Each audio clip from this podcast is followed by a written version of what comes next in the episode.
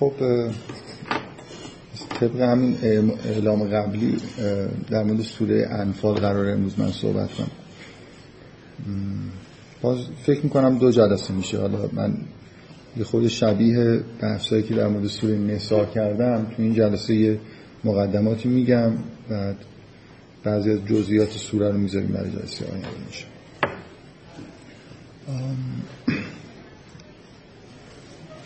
بذارید من به عنوان مقدمه در مورد سوره انفال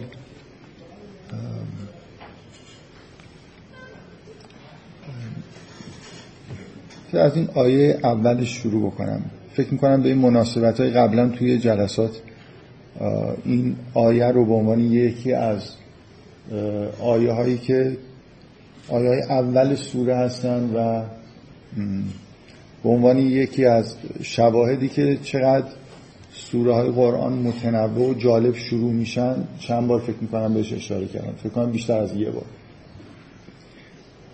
الان یادم نیست واقعا توی چه جلساتی بوده. احتمالا شاید یه بارش توی اون جلسات دوره اول بوده که در مورد زیبایی شناسی قرآن صحبت می‌کردم.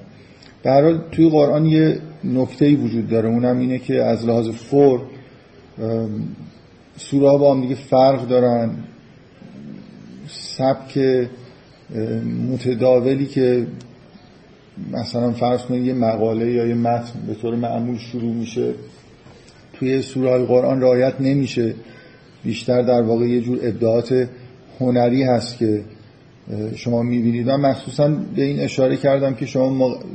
سوره های قرآن همینطور ورق بزنید ببینید که چه تنوع جالبی وجود داره از نظر آیه های اول سوره ها مثلا فرض کنید این مثالهایی که من قبلا گفتم مثلا سوره انسان حالا فکر می‌کنم قبلا به عنوان مثال گفتم. با یه سوال شروع میشه. هل عطا علال انسان هین من ده مثلا لم یکن شیئا مذکورا. شما یه یا مثلا یه سوره جالب از در ابتدا سوره نبعه که اینجوری شروع میشه.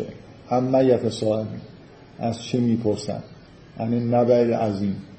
از یه خبر بسیار بزرگ. خیلی کنجکاوی آدم رو تحریک می‌کنه که ماجرا چیه.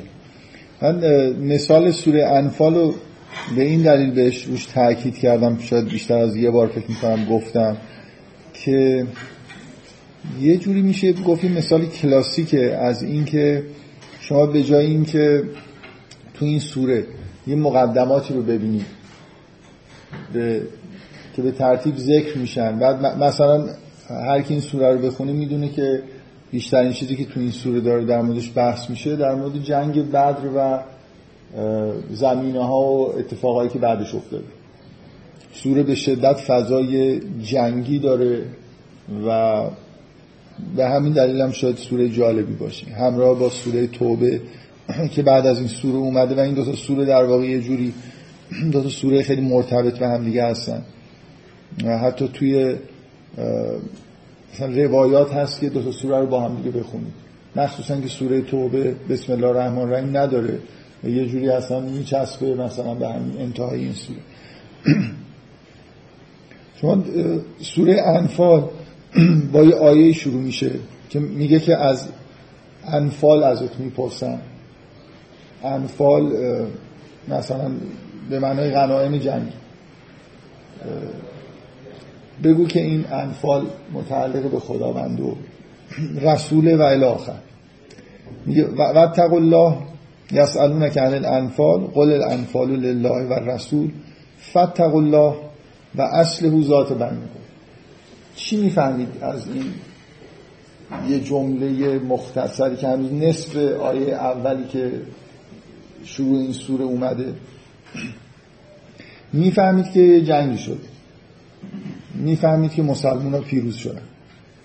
و می‌فهمید که این پیروزی عواقبش این بوده که سر مسئله تقسیم غنایم مشکلاتی انگار پیش اومده. اختلاف با هم دیگه پیدا کردن.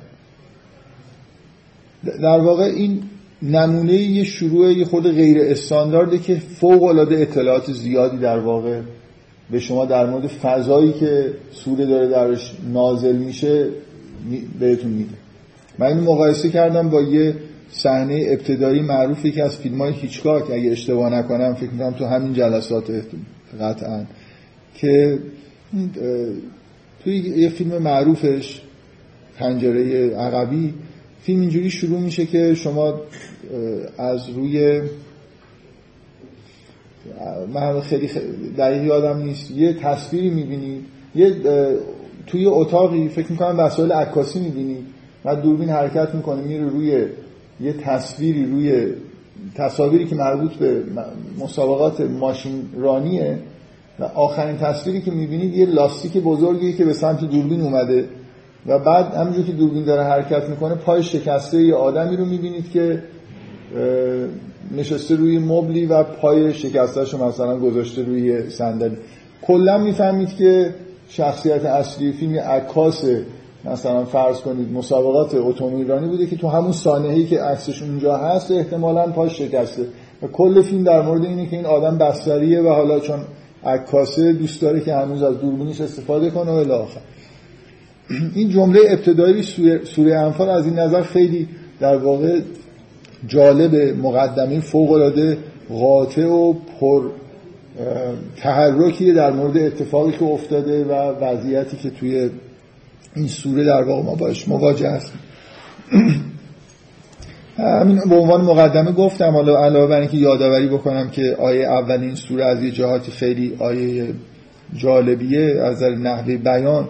و بعد کل فرم این سوره هم به همین شکلی که شما می‌بینید این حالت این که یک باره وسط ماجرا توسط این آیه پرتاب میشین یه چیزایی میشنویم در حالی که هنوز خود مثلا فرض کنید بعد از اینکه این آیات میاد یه قسمت از ماجرای جنگ بعد رو می‌بینیم. بعد مثلا فرض کنید جلوتر به یه سری عوامل و نکاتی که در مورد اینکه چجوری این جنگ شروع شده اشاره میشه. منطق مثلا جنگ چی بوده؟ باز دوباره یه صحنه‌های دیگه می‌بینیم.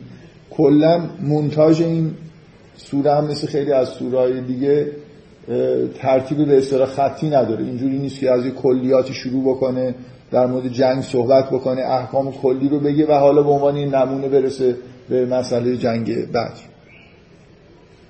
حالا قبل از اینکه وارد حالا یه سری بحث‌های مربوط به جنگ و جهاد و این مسائل که توی قرآن هم مطرح بشین من در مورد جایگاه این سوره خوبه که این نکته رو تذکر بدم که اگه یادتون باشه چهار تا سوره اول قرآن به شدت گرایششون به این بود که در واقع سوره بقره، سوره آل امران، سوره نسا و سوره ماعده. جایگاه دین اسلام و به عنوان یک دین جدید در ادامه سنت انبیا در واقع انگار جوری تبیین می‌کرد. سوره بقره که اصلا یه جوری اعلام ظهور این دین جدیده و شریعت جدید. بعد همینطور شما توی سوره آل امران هرچند به وضعیت داخلی خود این جامعه دینی جدیدی که تشکیل شده در واقع اینو بررسی می‌کنید. ولی باز می‌بینید که مقایسه با اهل کتاب و رابطه این جامعه دینی با اهل کتاب خیلی توی سوره آل امران در واقع موضوع مهمیه. و سوره نسا هم که باز ادامه در واقع تبیین شریعت به اضافه حالا سوره مائده هم که حالت انگار یه حالت وصیت مانند داره در مورد روابط بین مسلمونا و اهل کتاب و الاخر کمتر موضوع کفار و مشرکین تو این چهار تا سوره مطرحه. اگه مثلا فرض کنید از جنگ احد توی سوره آل عمران به عنوان یه مسئله که بین مسلمونا و مشرکین که توی مکه مستقر هستن پیش اومده به این پرداخته میشه. ولی عملا می‌بینید که اونجا کاری به خود جنگ و کفار و مشرکین نداریم. انعکاسش رو تو روابط داخل اون جامعه دینی داریم می‌بینیم. اینکه منافقینی هستن. یعنی در واقع مسئله بررسی یه مشکلیه که توی خود جامعه به وجود اومده در اثر یه شکست. خود اون جنگ و مثلا فرض کنید احکامی که مربوط به رابطه بین مسلمان ها با مشرکین اینا باشن توی سوره آل عمران موضوع در واقع سوره نیست. اگه یادتون باشه سوره انعامو که داشتم می‌گفتم دقیقا گفتم که از یه نظر خب جایگاه خوبی داره که شما بعد از اینکه این چارت سوره اول اومد حالا اولین سوره که در مورد مسائل مربوط به مشرکین داره صحبت میشه. که مثل یه بررسی تاریخی از وضعیت در واقع مقابله انبیا با مشرکین بود و حالا من سوره اعراف فعلا نگفتم بعد از سوره انعام سوره اعراف بعدش سوره انفال. شما توی سوره انفال واقعا اینو می‌تونیم بگیم که مثل سوره انعام مطلقا در واقع در مورد حالا روابط معاصر جامعه مسلمونا با جامعه مشرکینیه که توی مکه مستقر هستن. اگه سوره انعام یه جوری در واقع مثل نگاه کردن به مسئله رابطه بین انبیا با مشرکین در طول تاریخه یه جور منطق کلی مثلا نبوت رو در مقابل مشرکین دارید اونجا می‌بینید. توی سوره انفال روابط خاص بین این پیامبری که ظهور کرده و این جامعه مشرکینی که پیامبر توش حضور داشته از اون جامعه اخراج شده و حالا درگیری نظامی بین این دوتا نیرو در واقع وجود داره. اینو دارید توی سوره انفال می‌بینید. من از یه جایی دوست دارم بگم که این سوره جایگاهش بعد از سوره انعام. منظورم نیست بلا فاصله بعد از سوره انعام.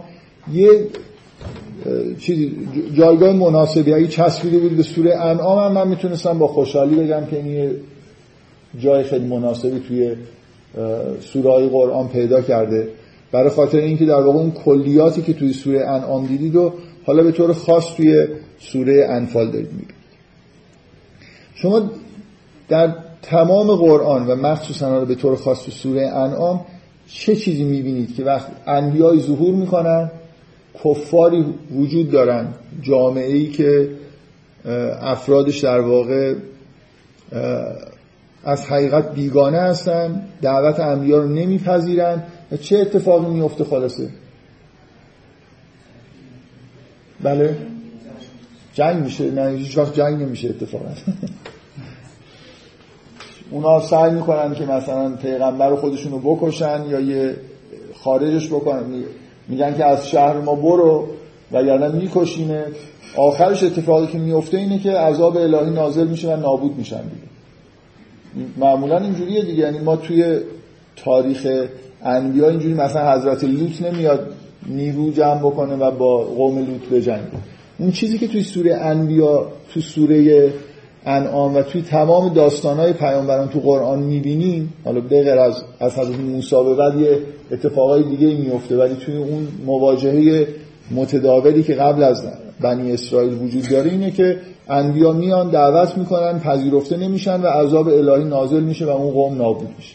من قبلا فکر می‌کنم به اندازه کافی تو حالا یه جلساتی در مورد اینکه از زمان نزول شریعت موسی و پیامبران بنی اسرائیل این معادلات یه تغییراتی توش در واقع به وجود اومده. خود حضرت موسی اولین پیامبریه که عذاب به اون معنا توی قوم نازل نمیشه برای خاطر اینکه اصلا رسالتی که حضرت موسی فرستاده شده براش خروج بنی اسرائیل از مصر که تحقق پیدا می‌کنه و با نابود شدن یه بخشی از نیروهای مشرکین و کفاری که اونجا مستقر هستن فرعون و یه عده از اطرافیانشون ماجرا در واقع تمام میشه. بدون اینکه کل مثلا فرض کنید قوم فرعون یا کسایی که تو مصر هستن مجازات شده باشن.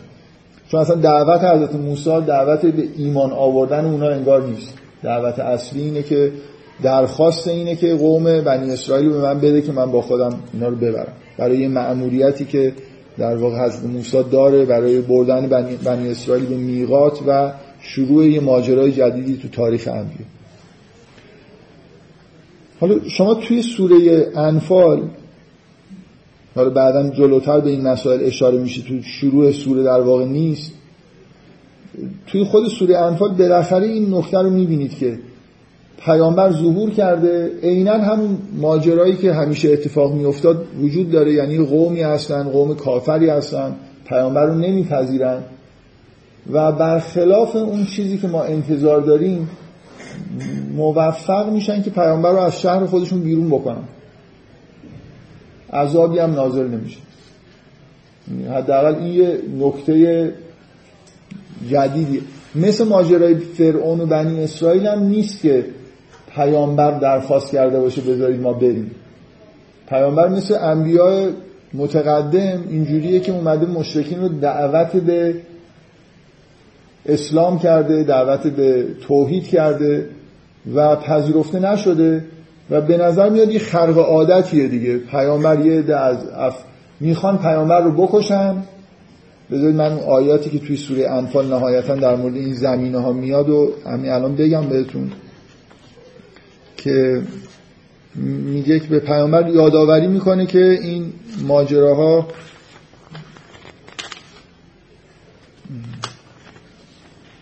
از یمکروا بک الذین کفروا لیثبتوک او یقتلوک او یخرجوک. که میگه که به یاد بیار. بعد از این هم یه مجموعه آیاتی هست که با وعظ و ازا شروع میشه. یادآوری این که قبلا چه اتفاقایی افتاده. اینا یه جور حالت مثل فلاشبک داره تو این سوره. که به یاد بیار که کسایی که کافر شدن مکر کردن که لیوسبتو که یعنی مثلا تو رو حالا زندانی بکنن یا بکشنت. او یختلو که او یخرجوک یا بیرونت کنن همه ما می‌دونیم این تایید اون روایات تاریخیه که شب می‌دونیم که شب قبل از اینکه پیامبر می‌خواست هجرت بکنه حتی قصد کشتن پیامبر رو داشتن پیامبر قبل از اینکه خودش هجرت بکنه با یه عده از اصحاب یه عده رو به حبشه فرستاد و بعد خودش هم به مدینه هجرت کرد. نکته ای که من می‌خوام بگم اینه که این هجرت هجرت خواستنی نبوده اینجوری نبوده که پیامبر مثلا فرض کنید میل داشته باشه که از مکه خارج بشه و بارها توی قرآن به این اشاره میشه که تو رو به مثلا با ظلم شما رو بیرون کردن یا مثلا فرض کنید آیای شبیه این که به مسئله هجرت و اخراج پیامبر از مکه به عنوان یه ظلمی که به پیامبر و مسلمین شده اشاره می‌کنه. بنابراین من این نکته رو به عنوان اینکه اگه این سوره رو بعد از سوره انعام بهش نگاه بکنید مثل اینکه یه تفاوتی توی این نبوت جدید نسبت به نبوت های کلاسیک می‌بینیم. کلاسیکش اینه که نباید بتونن پیامبر رو بکشن یا اخراج بکنن. من میگم قوم بنی اسرائیل یه قومیه که در بین در واقع راه پیامبرانی داشته و اونها یه خورده معادلاتی که اونجا وجود داشت فرق می‌کرد در اینکه جامعه دینی تشکیل شده بود. موقعیت پیامبر تو جامعه مشرکین مکه خیلی شبیه همون پیامبران به معنای کلاسیکشه. یه افراد مشرک رسما بت پرست بت ها رو هم بردن گذاشتن توی خونه کعبه و دعوت توحید و معاد رو هم مطلقا نمیپذیرن و در این حال اتفاقی که میفته این نیست که عذاب بشن. حالا اینا من دارم زمین سازی می‌کنم که به یه نکته ای در مورد سوره انفال اینه که سوره انفال ادامه چهار تا سوره اول بزرگ قرآن نیست. یه جوری ادامه سوره انعام.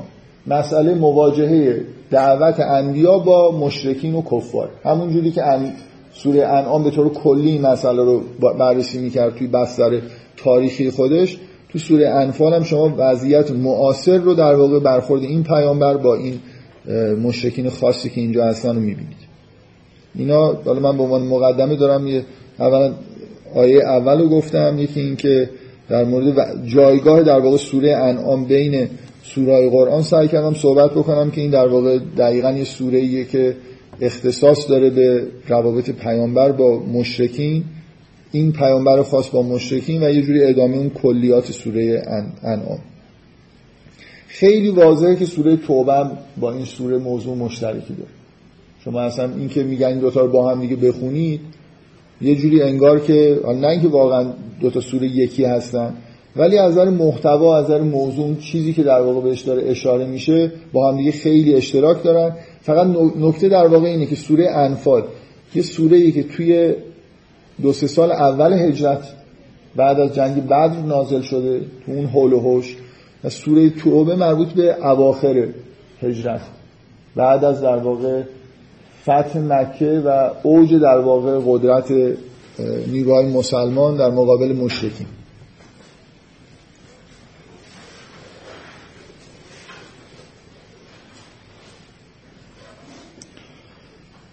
خب من همونطوری که اول صحبتم گفتم تو این جلسه من یه عادتی داشتم که بعد نیست. این عادت خوبه که ترک نکنم. معمولا یه سوره رو که داشتم در موردش صحبت می‌کردم اگه آیه معروفی به اصطلاح داشت یه اشاره می‌کردم که مثلا این سوره چه آیاتی توش هست که احتمال داره که قبلا شنیده باشید. من نمی‌دونم از نظر شنیدن یا نشنیدن چقدر آیات این سوره براتون آشناست. من یه آیه رو دوست دارم که برای اینکه دیگه مطمئنا وقت نمیشه که وقتی در مورد محتوای سوره صحبت می‌کنیم در مورد این آیه و جالب بودنش صحبت بکنیم یه آیه تو این سوره هست که خیلی خیلی مورد علاقه عرفاست. و کسایی که مثلا با متون عرفانی و این چیزا سر و کار دارن احتمالا اونجا به این آیه برخوردن آیه‌ای که میگه و ما رمیت از رمیت ولکن الله رم چرا مورد علاقه عرفاست؟ برای خاطر این حالت پارادوکسیکالی که داره. مثلا آیه پارادوکسیکال به دلیل اینکه میگه و ما رمیت از رمیت. اون خب اگه از رمیت یعنی مثل میگه تو تیر نینداختی اونگاه که تیر انداختی. ولکن الله رما و لکن خدا بود که تیر انداخت. این حالت چی میگن؟ این کسایی که دوست دارن که به آیاتی علاقه که حالت وحدت وجود و استقراق انسان مثلا در خدا و افعال خدا رو توی قرآن پیدا بکنن. خب این آیه خیلی آیه دلنشینیه براشون. دقیقا یه فعلیه که به پیامبر نسبت داده میشه و نسبت داده نمیشه و به خدا هم نسبت داده میشه. از این جالبیش اینه دیگه و ما رمیت از رمیت تیر نینداختی اونگاه که تیر انداختی.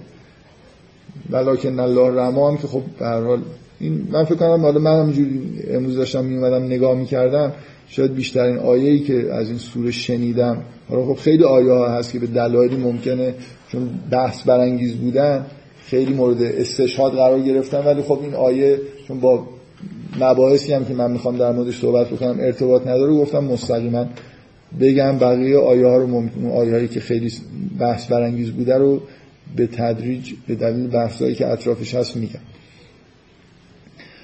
خب بذارید من شروع کنم اون مقدمه ای که بیشتر این جلسه رو احتمالا این مقدمه می‌گیره. مثل همون کاری که در مورد سوره نسا کردن به همین دلیل هم دو جلسه شد سوره نسا. شروع کنم این مقدمه رو. می‌خوام یه خورده در مورد اصلا کلا مسئله جهاد و قتال و جنگ و خشونت توی اسلام به عنوان یه نکته ای که مورد توجه مسلمون ها در گذشته کمتر و در حال بیشتر بوده یه خود در موردش بحث بکنم. به عنوان یه نکته ای که بر علیه مثلا فرض کنید اسلام ازش استفاده میشه اینکه اسلام دین خشونتگرایی دینیه که با جنگ پیش رفته و الاخر به عنوان اولین نکته دوست دارم برای چندمین بار روی این مسئله تاکید بکنم که ما مسلمون ها مخصوصا حالا به طور خاص ما شیعیان هیچ تعهدی نداریم که کوچکترین دفاعی از عملکرد مسلمین در طول تاریخ بکنیم. اگه واقعا شواهد تاریخی موثقی بیارن که مسلمان ها حالا فرض کنید تمام تاریخشون پر از خونریزی هم بوده من احساس نمی کنم که می‌تونم به علامت تاسف سرم رو تکون بدم و بگم که خب کار بدی کرد. دلیل نمیشه که اگه مسلمان یه کاری در طول تاریخ کردن من ملزم باشم که از جنگایی که صورت گرفته مثلا به عنوان جنگایی که برحق بوده دفاع کنم. شیعیان خیلی تو این موضع می‌تونن به راحتی قرار بگیرن که تقریبا هیچ کدوم از وقایع بعد از پیامبر رو هیچ کدوم از جنگا رو می‌تونن بگن ما قبول نداریم. اهل سنت حداقلش اینه که باید از جنگ که در زمان عمر و ابوبکر مخصوصا در زمان عمر صورت گرفته به نوعی دفاع کنن دیگه بگن که موجه بوده مثلا حمله به ایران یا حالا هر جای دیگه. ولی حتی اهل سنت هم می‌تونن از خلفای بعدی دفاع نکنن و بگن که بقیه تاریخ اسلام ربطی به متون دینی ما نداره. خلفا برای خودشون اگه جهان گشایی کردن ربطی به ما نداره و الاخر برای شهرت مسلمونا به این که با جنگ و جهاد و اینا پیش رفتن که البته قطعا بیش از اون اندازه ای که این کار این مسئله صورت واقعی تاریخی داشته باشه روش تبلیغات شده توسط مسیحی ها و یهودی ها نکته ای که مهمه اینه که ما از چیزی که موظفیم دفاع بکنیم متون دینی ماست قرآن و سیره پیامبر. یعنی از اتفاقایی که در زمان پیامبر افتاد نه در بقیه تاریخ مسلمان. مگر اینکه کسی بیاد بگه که این بخواد سعی بکنه از این موضوع وارد بشه, وارد بشه که این اتفاقایی که در زمان خلفا هم افتاد بعد از مثلا حتی خلفای چهار تا خلیفه اول اینا مستند به آیات و قرآن یا سیره پیامبر بوده. که به هر حال نکته ای که بهش می‌رسیم اینه که ما باید سعی کنیم که محتوای قرآن و سیره پیامبر رو درک کنیم و ازش دفاع بکنیم. اگه تاریخ مسلمان هم جایی برای دفاع کردن داشته باشه در این صورته که مستند بشه کردش به مثلا آیات و روایات. آیات و سیره پیامبر. روایات که میگم برای برای مسلمان ها واجبه که از اتفاقایی که در زمان پیامبر افتاده به نوعی دفاع بکنه. با این تفسره که باز وقتی که میگیم اتفاقایی که در زمان پیامبر افتاده منظور عملکرد مسلمین در زمان پیامبر نیست. برای اینکه یه جاهای تمرد کردن از امر پیغمبر. ما از اون چیزی که می‌دونیم که پیغمبر می‌خواسته و بهش امر کرده باید دفاع کنیم. نه هر کاری که حالا مسلمان ها در طول 23 سال مثلا رسالت پیامبر انجام دادن. کلا این اتفاقایی که مربوط به جنگ و جهاد و خشونت میشه و آیاتی که مربوط به این مسائل میشن توی ده سال بعد از هجرت در واقع نازل شده و این اتفاق افتاد. حالا من می‌خوام یه خورده در مورد اختلاف عقیده هایی که حول و حوش این مسئله وجود داره صحبت بکنم. و یه مقدار سعی کنم از سوره انفال قبل از اینکه وارد جزئیات بشیم به نفع یه موضعی سعی کنم که شاهد بیارم. باز قبلش به عنوان مقدمه واجب میل دارم به این مسئله اشاره بکنم که باز شما شبهه‌ای که وجود داره در مورد اینکه اسلام دین خشنی و نمی‌دونم جنگ و خونریزی توش بوده اینو وقتی که نگاه می‌کنید که الان مثلا مسئله ای که شاید خیلی از مسلمونا حالا مثلا فرض کنید خود شماها کسایی که توی دنیای مدرن اعتقادات دینی دارن با یه همچین شبهی مواجه هستن و به نظر می‌رسه که نکته مهمیه که اسلام مثلا فرض کنید دستور جهاد داده دستور جنگ داده جا آیه های از قرآن هست که به نوعی دعوت به خشونته. این اینو فراموش نکنیم که ما توی دورانی داریم زندگی می‌کنیم. که این روح زمانه ای که توش هستیم خیلی حرف و ادعا در مورد عدم خشونت توش هست. یعنی این چیزی که می‌خوام بگم اینه که ما, ما وارث انگار یه قرنی در دنیا هستیم قرن بیستمی که پر از خشونت و خونریزی بوده و می‌تونیم فرض بکنیم که حالا این همه علاقه به عدم خشونت از اینجا اومده که انگار بعد از خونریزی یا زیادی عکس عملی توی جامعه بشری اتفاق افتاده که بیایم مطلقا جلوی جنگ و خونریزی و خشونت رو بگیریم. اون نقطه مهم اینه که شما گاهی توی دورانی توی زمانی دارید زندگی می‌کنید در یک نکاتی افراط و تفریط وجود داره. توی فضای فکری که مثلا توی این دوران یا توی جامعه‌ای که دارید زندگی می‌کنید هست یه افراط و تفریط هایی وجود داره که ما باید سعی کنیم اینا رو بشناسیم و تاثیرشون قرار نگیریم. من فکر می‌کنم ما توی دوران افراط نسبت به علاقه به عدم خشونت هستیم.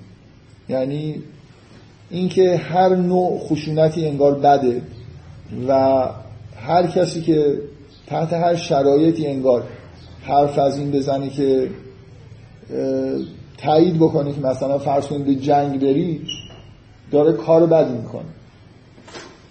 شاید مثلا به همین دلیل الان توی جهان غرب اونایی که علاقه دینی دارن گرایشایی پیدا کردن مثلا به ادیان شرقی مثل هندویسم که خیلی این حالت به اصطلاح عدم خشونت توشون پررنگه من فکر می‌کنم قبلا چون توی بحثایی که در مورد سوره حج داشتم در این مورد به اندازه کافی صحبت کردم نمی‌خوام واقعا وارد این بحث بشم که این منشأ این به اصطلاح گرایش به عدم خشونت چیه و آیا اسلام اصولا گرایش به عدم خشونت داره یا نداره؟ فکر می‌کنم اونجا به اندازه کافی صحبت کردم. فقط می‌خوام می‌خوام روی این نکته تاکید بکنم که اینو فراموش نکنید که ما توی دوران خاصی داریم زندگی می‌کنیم و این این شبهه‌ای که در مورد مثلا خشونت گرایی در اسلام خیلی ممکنه الان آزار دهنده باشه برای بعضیا ممکنه چند سال دیگه یه قرن دیگه شما اگه به دنیا می اومدید یا یه قرن زودتر اصلا یه همچین فضایی تو دنیا وجود نداشت که خشونت مثلا به طور کلی چیز محکومیه یا جنگیدن. شما می‌دونید که دوره هایی در دنیا بوده که افراط در مثلا مده جنگاوری وجود داشته. شما قرنهایی هست که مطمئنا جز ارزش های انسانیه که مثلا یه آدمی آدم جنگاوری باشه نترسه در جنگ ها شرکت بکنه و الی مثلا جنگیدن در راه عقیده فکر می‌کنم خیلی وقتا اینجوریه که خب مت شده دیگه. کسی هم احساسش این نبوده که چجوریه که یا آدم اصولا مت بشه به دلیل اینکه مثلا فرض کنید جنگاوره یا در راه عقیده خودش حاضره که بکشه و کشته بشه. در من به نظرم میاد توی دوره افراطی و کاملا نامعقولی هستیم. یعنی من سعی کردم قبلا اینو بگم و الان دوباره نمی‌خوام تکرار بکنم وارد بحثش بشم. که اصلا دنیای بدون خشونت قابل تصور نیست. یعنی یه حالت کودکانه ای داره. اگه یه نفر فکر کنه که می‌تونه مثلا می‌تونیم بشر می‌تونه به دنیایی برسه که همه با هم دیگه خوب باشن همه با هم دیگه مثلا به خوبی زندگی بکنن هیچ اتفاق بدی تو دنیا نیفته. اصلا لازم نباشه که مردم مسلح باشن. ملت ها مثلا فرض کنید همشون ارتشای خودشون رو منحل بکنن و همین دنیا هم به خوبی و خوشی پیش بره.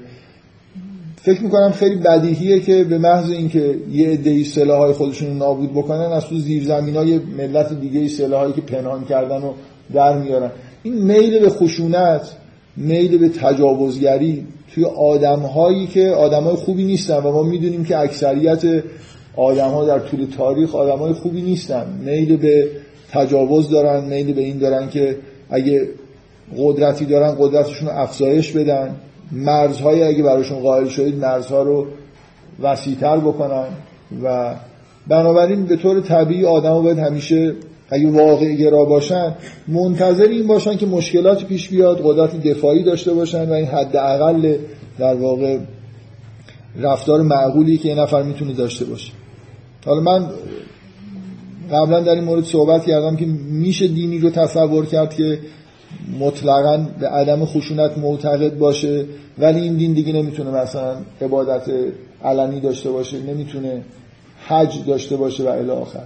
سعی کردم بگم که سیاست ادیان ابراهیمی از زمان حضرت موسی به بعد مطلقا این نبوده که مثلا فرض کنید میل داشتن جامعه دینی تشکیل بدن. بنابراین امکان اینکه درگیر نشن وجود نداشت و اسلام هم مثل ادیان دیگه ابراهیمی توش جواز حداقل شرکت در جنگ وجود داره. هرچند در اسلام این جواز همونطوری که می‌دونید خیلی دیر صادر شده ولی به هر حال یه همچین احکامی در اسلام بوده و فکر می‌کنم هنوزم هست و خواهد بود. اینجوری هم نیست که بتونیم به هر حال این مجوزها رو بگیم که یه روزی مثلا به دلایلی لغو بشه. هر حالا ممکنه در مورد جزئیاتش کسایی بحث داشته باشه.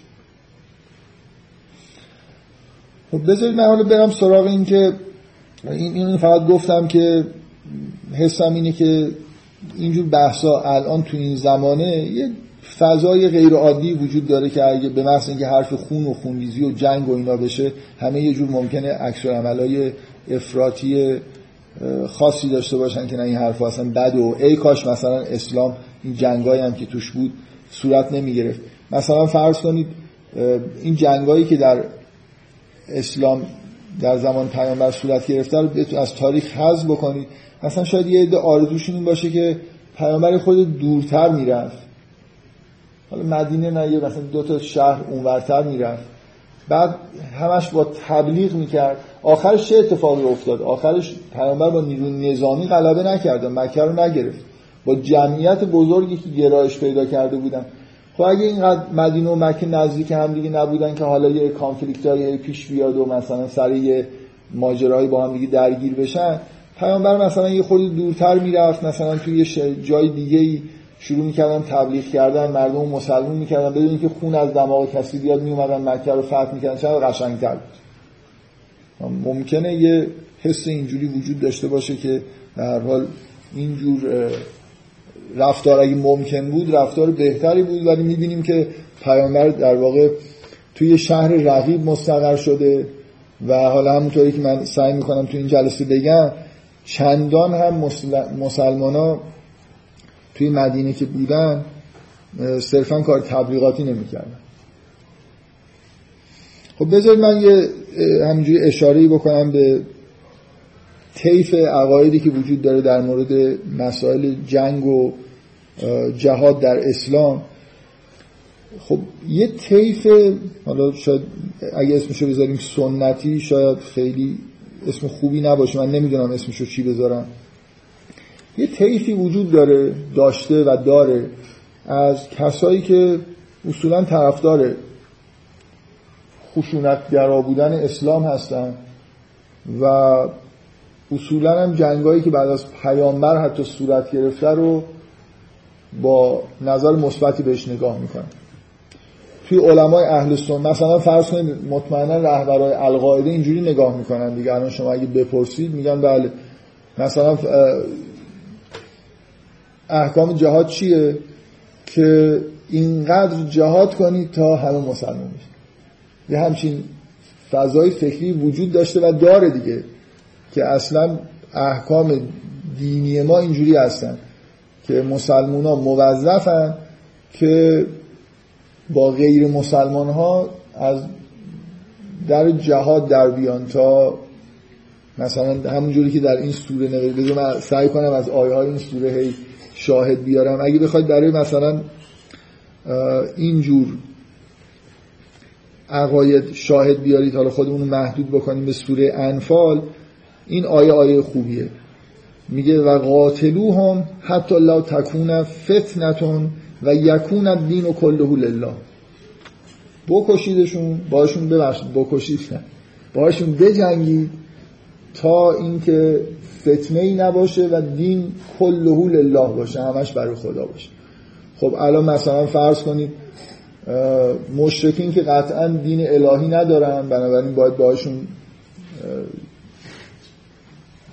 مقاتله کرد باشون جنگید تا دین برای خدا باشه. بقیه هم میشه در حال یه جوری گفتی اهل کتاب هم که منحرف شدن و در حال مثلا مسیحی که مشرک شدن یهودی یه جوری میشه خلاصه از توی یه همچین آیاتی یه شواهدی آورد که ما دعوت شدیم به اینکه اینقدر بجنگیم تا کلا فتنه ریشه کم بشه و همه دین الهی رو بپذیرن که قطعا منظور از دین الهی هم همین دین اسلامه دید.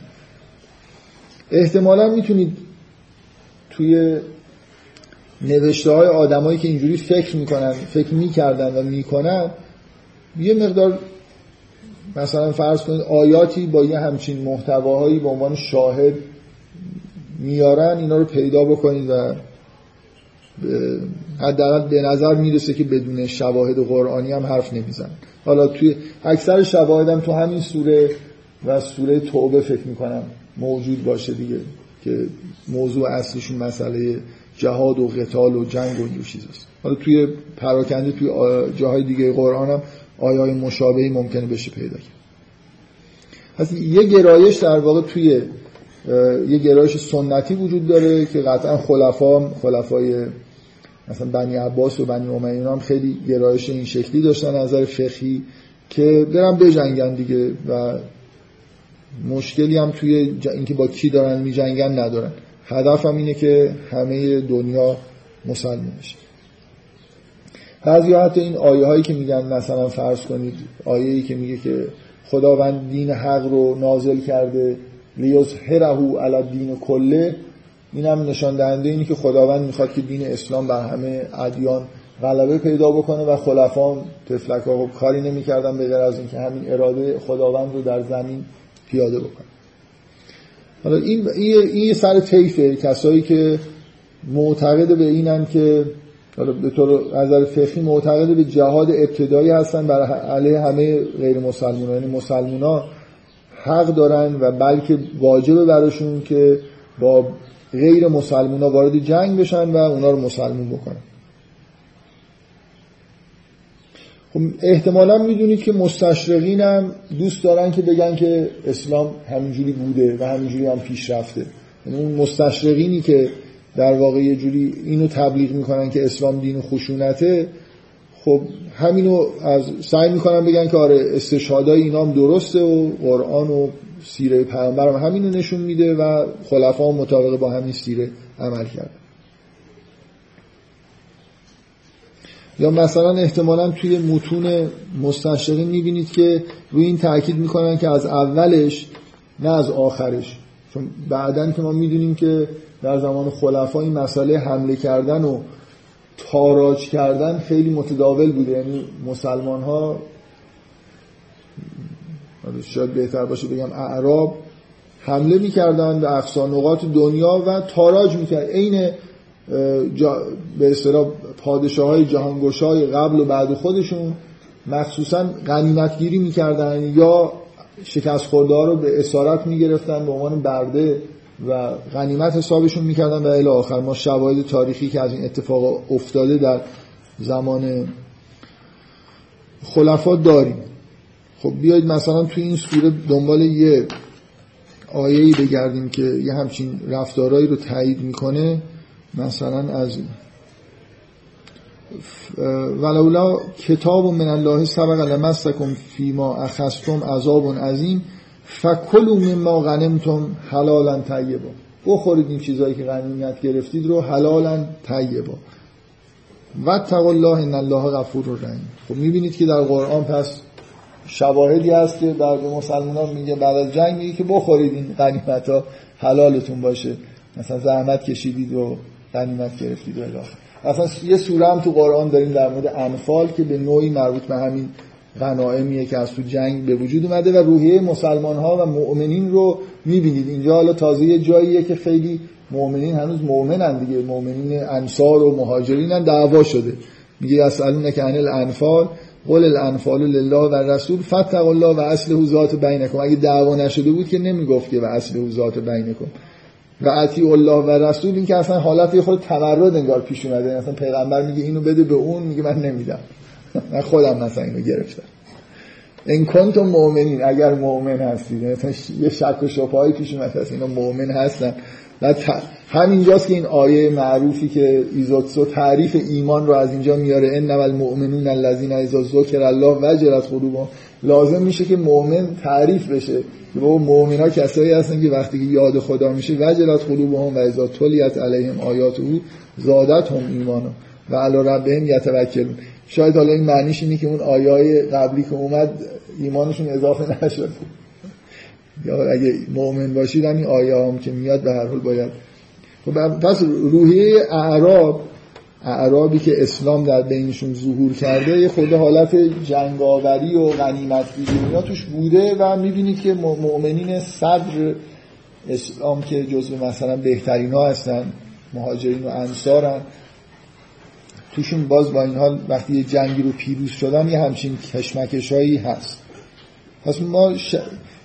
ممکنه یه عده ادعا بکنن که شواهدی وجود داره مثلا توی همین سوره که اسلام دعوت به جنگ کرده و پذیرفته که بعد از جنگ میشه غنیمت گرفت و مثلا اینم حتی مثلا یه جوری با این غنیمت گیری به نوعی مثلا انگیزه به مؤمنین برای جنگ داده شد.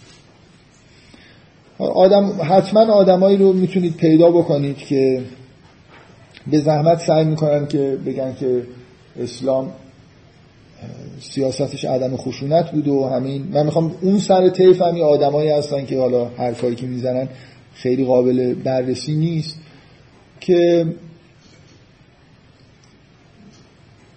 مثلا می‌تونن اینجوری بگن که ما جنگ و جهاد داره یه ورژن نسبت دادن عدم خشونت به اسلام می‌تونه اینجوری باشه که خشونت در اسلام اگه در یه مواردی مجاز دونسته شده باشه که موارد خاصیه فقط در زمان مثلا پیامبر معصوم بوده و بعدش مسلمان ها حق ندارن وارد جنگ و جهاد و این حرفا بشن. من نمی‌دونم حالا این حرفا به نظرم نسبت دادن عدم خشونت به طور کلی اونقدر دور از ذهنه که خیلی شاید لازم نباشه. من در موردش صحبت بکنم که چجوری سعی می‌کنن توجیح بکنن که کلا حالا مسلمان ها مثل همرنگی با فضای مدرنی که الان ما توش داریم زندگی می‌کنیم بتونن بگن که ما مثلا علاقه به خشونت نداشتیم و نداریم و هیچ وقت هم نجنگیدیم یا اگه جنگیدیم هم مورد خاصی بوده که منتفی شد. من می‌خوام دو تا بین این سر طیف و اون سر طیف که هر دوتاشون خیلی به نظر غیر منطقی و نامعقول و غیر منطبق با قرآن به نظر می‌رسن و مثلا عدم خشونت هم خب تو قرآن به هر حال آیایی هست. مثلا داخل شوید فسلم کافه. مثلا در اینکه به شدت قرآن آیایی داره که دعوت به صلح و به نظر می‌رسه که به هر حال یه جور علاقه به عدم خشونت توی ذات دعوت اسلامی بوده و بنابراین میشه حالا با توجیهاتی گفت که یه سری احکام خاصی که در مورد جنگ و اینا بوده مربوط به زمان پیغمبر می‌شده حالا میشه توجیهاتی آورد. من خیلی میل ندارم واردش میشه یه عقیده خیلی متداول متداولتر و معقولتر که من می‌خوام ازش شروع بکنم اینه که خیلی شواهد میارن این دیگه واقعا بحث کردن با این آدما راحت نیست. یعنی اینجوری نیست که یکی دو تا آیه داشته باشن در تایید حرفشون که من قبلا هم فکر کنم در این مورد صحبت کردم دیگه. آدمای زیادی هستن که اصولا معتقدن که شما وقتی به متون و رفتار پیغمبر نگاه می‌کنی می‌تونید اینجوری نتیجه بگیرید که جهاد و جنگ صرفا دفاعیه. یعنی مسلمونا حق مثلا تهاجم بهشون داده نشد. و اتفاقی که در زمان پیامبر افتاده اینه که پیامبر توی مکه که مطلقا درگیر نشده و با مسالمت مهاجرت کرده به مدینه و بعدا در طول زمان حیات پیامبر در مدینه اتفاقی که افتاده اینه که به طور مداوم از از طرف در واقع قریش تحت فشار بوده لشکرکشی می‌کردن جنگ صورت می‌گرفته و پیامبر مثلا مسلمین حالت دفاع از کیان خودشونو داشتن. می‌خواستن که به عنوان یه جامعه مستقل دینی که در مدینه تشکیل شده بود ادامه حیات بتونن بدن. و خب تا دلتون بخواد میشه از قرآن شواهد این شکلی آورد که من توی از تو همین سوره همون آیه‌ای که گفتم و قاتلوهم حتی لا تکون فتنتون و یکون الدین و کله لله. ادامش اینه. کلا آیه های زیادی با این محتوا داریم که اگه اونا نمی جنگن شما هم نباید بجنگید. اگه اونا تجاوز نمی‌کنن شما حق ندارید تجاوز بکنید. مثلا فرض ادامه این آیه که من عمدن نصف خوندم اینه. فان انتها اگه اونا تمومش کردن جنگ و مثلا فتنه رو بر علیه شما تموم کردن فان الله به ما یعملون بسیر خداوند به اون چیز شما عمل می‌کنید داناست.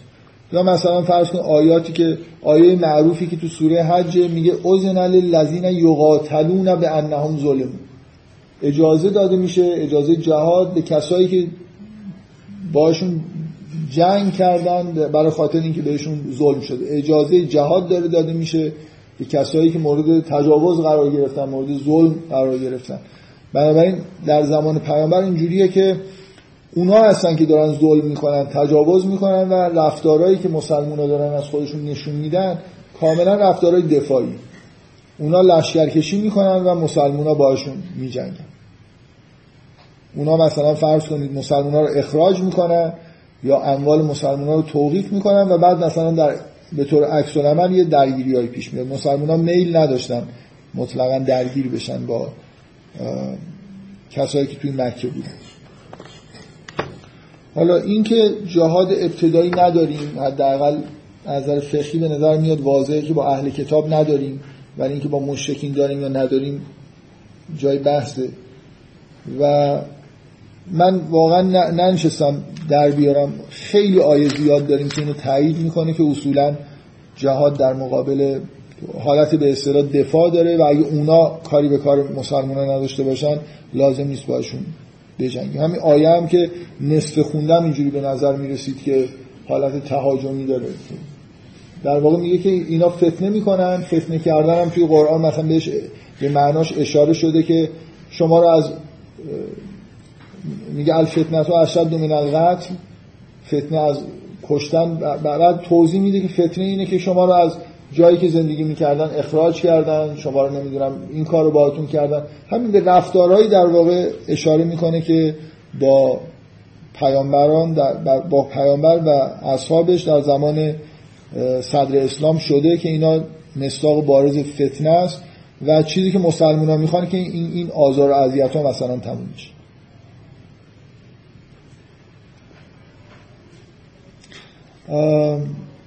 من می‌خوام یه در مورد این صحبت بکنم که این این عقیده بین فقها و غیر فقها مخصوصا بین غیر فقها که کسایی که میل دارن که اسلام و همیشه با وضعیت موجود به نوعی تطبیق بدن خیلی طرفدار داره. من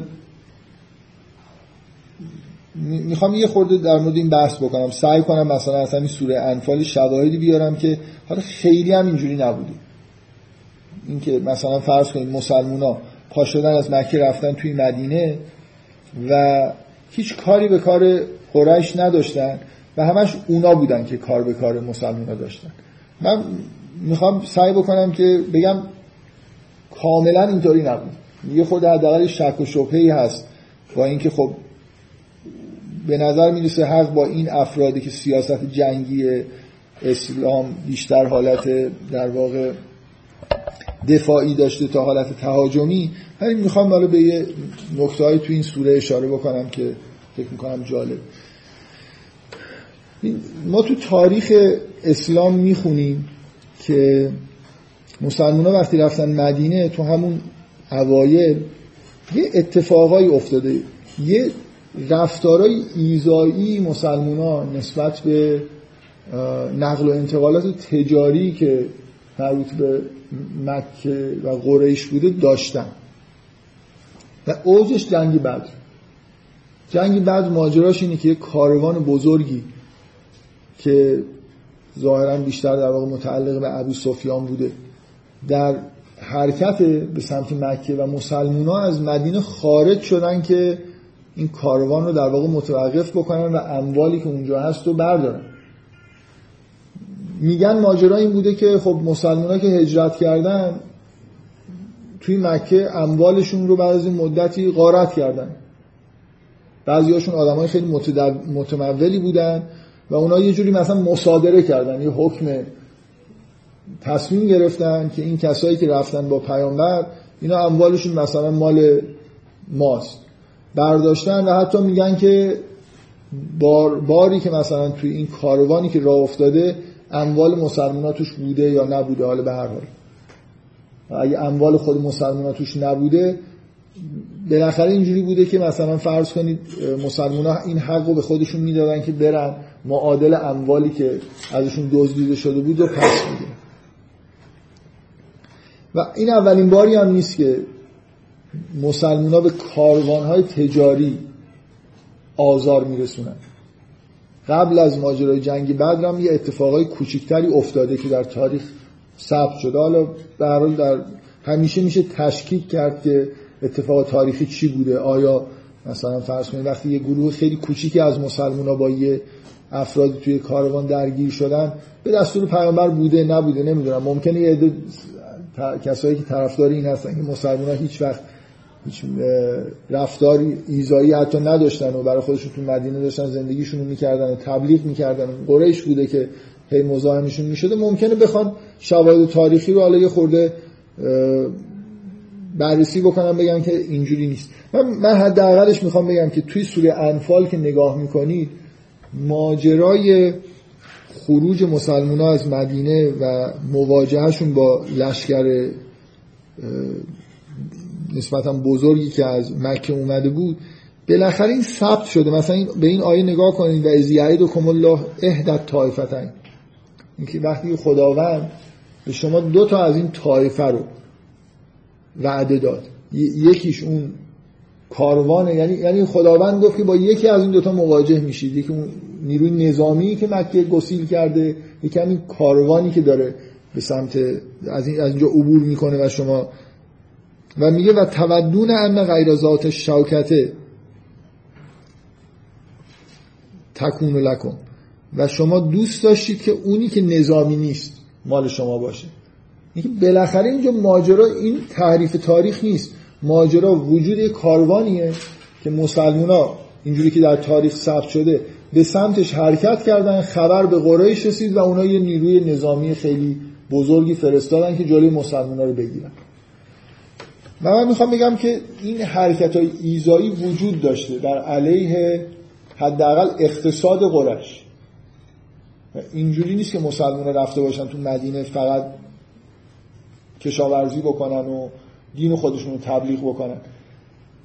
حالا مطمئنا کسایی که طرفدار این هستن که مسلمان همیشه عکس عمل دفاعی داشتن توجیهشون اینه که خب اموال مسلمان ها رو دزدیدن مسلمان ها مثلا فرض کنید احتیاج به اموال خودشون دارن می‌خوام به این ترتیب پس بگیرن. یعنی اینم خودش یه جور حرکت دفاعی بوده. ولی قبول کنید که بالاخره یه مقدار اینجا یه مشکلی هست یعنی مثلا فرض کنید مسلمونا فرض کنید که اسلام خیلی این حالتی داشته باشه که اصلا میل نداشته باشه جنگ و خونریزی بشه. حالا اموالی اونجا مونده به فرض دزدیدن می‌دونید می‌شد زندگیشون مسلمان تو مدینه بکنن. نه منظورم می‌فهمی. حالا واجب نبود که برن نمی‌دونم حالا اگه از اموال نفر چیزی کم شده برن از روی کاروانی بردارن. من از مجموع شواهد تاریخی اینجوری به نظرم نمیاد که این ایزا و اذیتی که مسلمان نسبت به اقتصاد مکه داشتن غیر قابل اجتناب بوده. یعنی حالا مثلا فرض کنید نابود می‌شدن مسلمان اگه چهار تا نمی‌دونم کالاهایی که توی یه کاروانی بود بهش به دستشون نمی‌رسید. آخرش هم می‌بینید ماجرا اینه که مسلمان ها هر... اینطوری که در تاریخ ثبت شده و تو این سوره بهش اشاره میشه اینکه مسلمان ها حرکت کردن و نهایتا به جای اینکه با کاروان مواجه بشن در یه لحظه ای که توصیف میشه که شما در این نقطه بودید اونا بالای شما قرار داشتن و کاروان داشت از اون زیر رد می‌شد. یه جایی در حال این اتفاق افتاد که اینا به دستور خداوند انگار با اون لشکر مواجه شدن در حالی که دوست نداشتن که بجنگن بلکه دوست داشتن که اون کاروان رو مثلا بگیرن و اموال رو از توش بردارن. حالا اگه اموال خودشون بود یا اموال مشابه اموال خودشون. یه سری به غیر از این غزوات معروف بدر و احد و اینا سری جنگای دیگه وجود داره که پیامبر تو شرکت نکرده اصطلاحا بهش سریه میگن. و قبل از بدرم از نظر تاریخی معروفی که سریه های اتفاق افتاده که معمولا همینجور برخوردایی بوده که یه جمع کوچیکی از مسلمان ها با کاروانا داشتن. اینا برای شواهد تاریخیه و توی این سوره من فکر می‌کنم چون مر...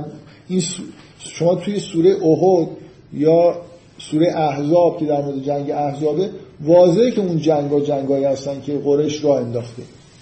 ولی جنگ بعد جاییه که به نظر من خوبه که این بحث صورت بگیره که مس... همه همیشه اینجوری بوده که قریش را افتاده و بعد مسلمان ها اومدن لشکر رو تجهیز کردن بر علیهش دفاع کردن. یا نه موردهایی وجود داشته که مسلمان های لشکری رو را انداختن و بعد قریش اومده به استقبالشون به عنوان اینکه از اموال خودشون دفاع کنن.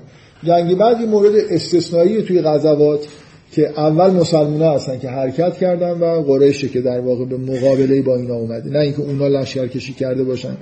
مثل مثلا فرض کنید احد یا مثل احزاب و جنگای غزوات دیگه ای که می‌شناسیم.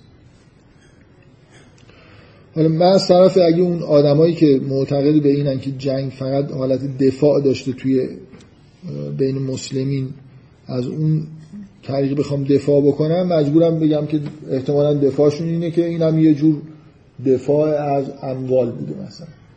به نظر من دفاع خوبی نیست نمی‌دونم حالا نظر شما چیه. اگه کسی دفاع بهتری دارم بگه. من فکر می‌کنم که جنگ بعد جنگیه که به نوعی در واقع مسلمان ها توی شروعش کاملا فعالانه برخورد کردن با مسئله. حالا بذارید من برم سراغ اون بحثی که خود یعنی یه مقدار می‌خوام اینکه جنگ صرفا در مقابل تجاوزه که مسلمان ها حق دارن سلاح بردارن یعنی فقط اگه یکی به جنگشون بیاد می‌تونن دفاع بکنن. اینو یه مقدار می‌خوام همونجوری که قبلا هم توی جلسات دیگه گفتم یه ذره تعدیلش کنم و به اون موضعی برسم که به نظر من با آیات و قرآن و سیره پیغمبر در واقع منطبقه اونم اینه که یه چیزی یه موردی در مسئله جنگیدن و نجنگیدن توی اسلام حالت استثناء داره اونم مسئله اینه که مکه و کعبه مال مسلمان هست. یعنی من اینو توی بحثایی که در مورد حج کردم گفتم که مسلمان ها نسبت به مسجد الحرام حالت تهاجمی داشتن و باید داشته باشن. و اینجوری انگار بهشون دستور داده شده. باید مسجد الحرام رو بگیرن و پاکسازی بکنن و حج را بندازن. یعنی این این چیزی نیست که مسلمان یعنی فرض کنید مثلا مسلمان ها می‌رفتن مدینه قریش هم هیچ کاری بر علیه مسلمان ها نمی‌کرد. خیلی آدمای اونها هم دموکراتی بودن. اموال مسلمان ها هم نمی‌گرفتن. تصاحب نمی‌کردن. آیا اسلام اینجوری پیش می‌رفت که مسلمان ها بگن خب باشه مکه مال شما مثلا مدینه مال ما؟ اینجوری نمی‌شد. یعنی شما از تمام فضای قرآن آیاتی که توی قرآن می‌بینید اینجوری برمیاد که مسلمان ها دعوت شدن به اینکه باید مسجد الحرام رو باید حج رو برگزار بکنن باید اون بوتا از توی مسجد الحرام برداشته بشه و این کار معلومه که با مسالمت آمیز صورت نمی‌گیره.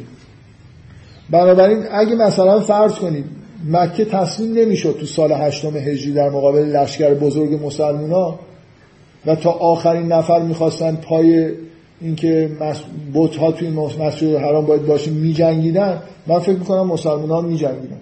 اگه شده همه مشرکین قریش هم کشته بشن لشکر مسلمان این کار رو باید می‌کرد. یعنی اینجوری نبود که بگیم حالا این یه چیز مستحبیه. یه روزی مثلا فرض کنید راه حج رو باز بکنیم مکه رو مسجد حرام پاکسازی بکنیم.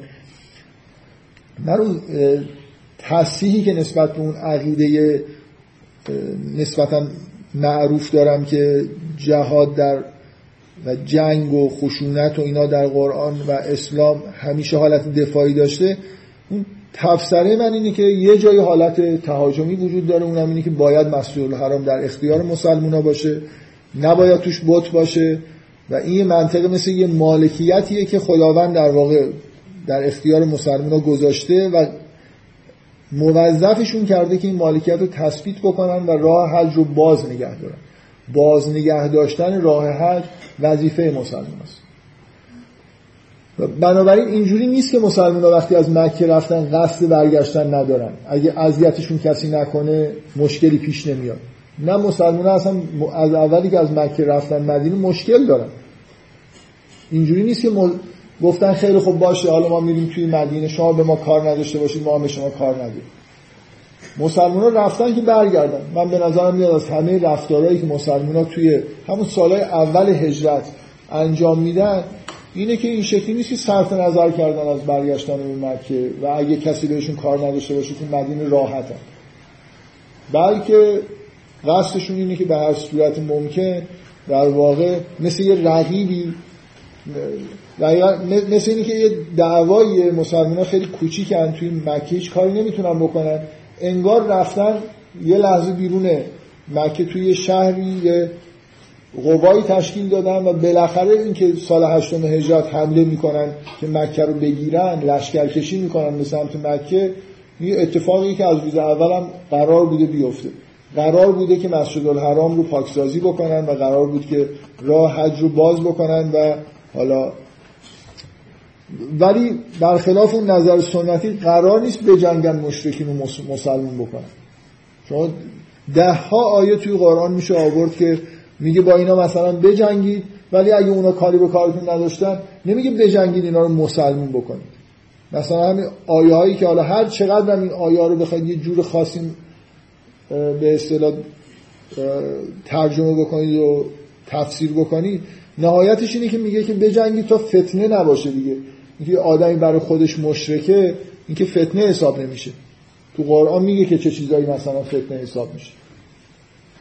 بنابراین من اصولا موافقم با اینکه جهاد و جنگ کلا توی قرآن حالت توی اسلام حالت دفاعی داشته به غیر از این یه مورد که اگه هیچ کس هم کاری به مسلمان ها نداشت مسلمان ها از این نمی‌تونستن صرف نظر بکنن که برگردن به مکه مسجد الحرام رو پاکسازی بکنن و حج رو برقرار بکنن.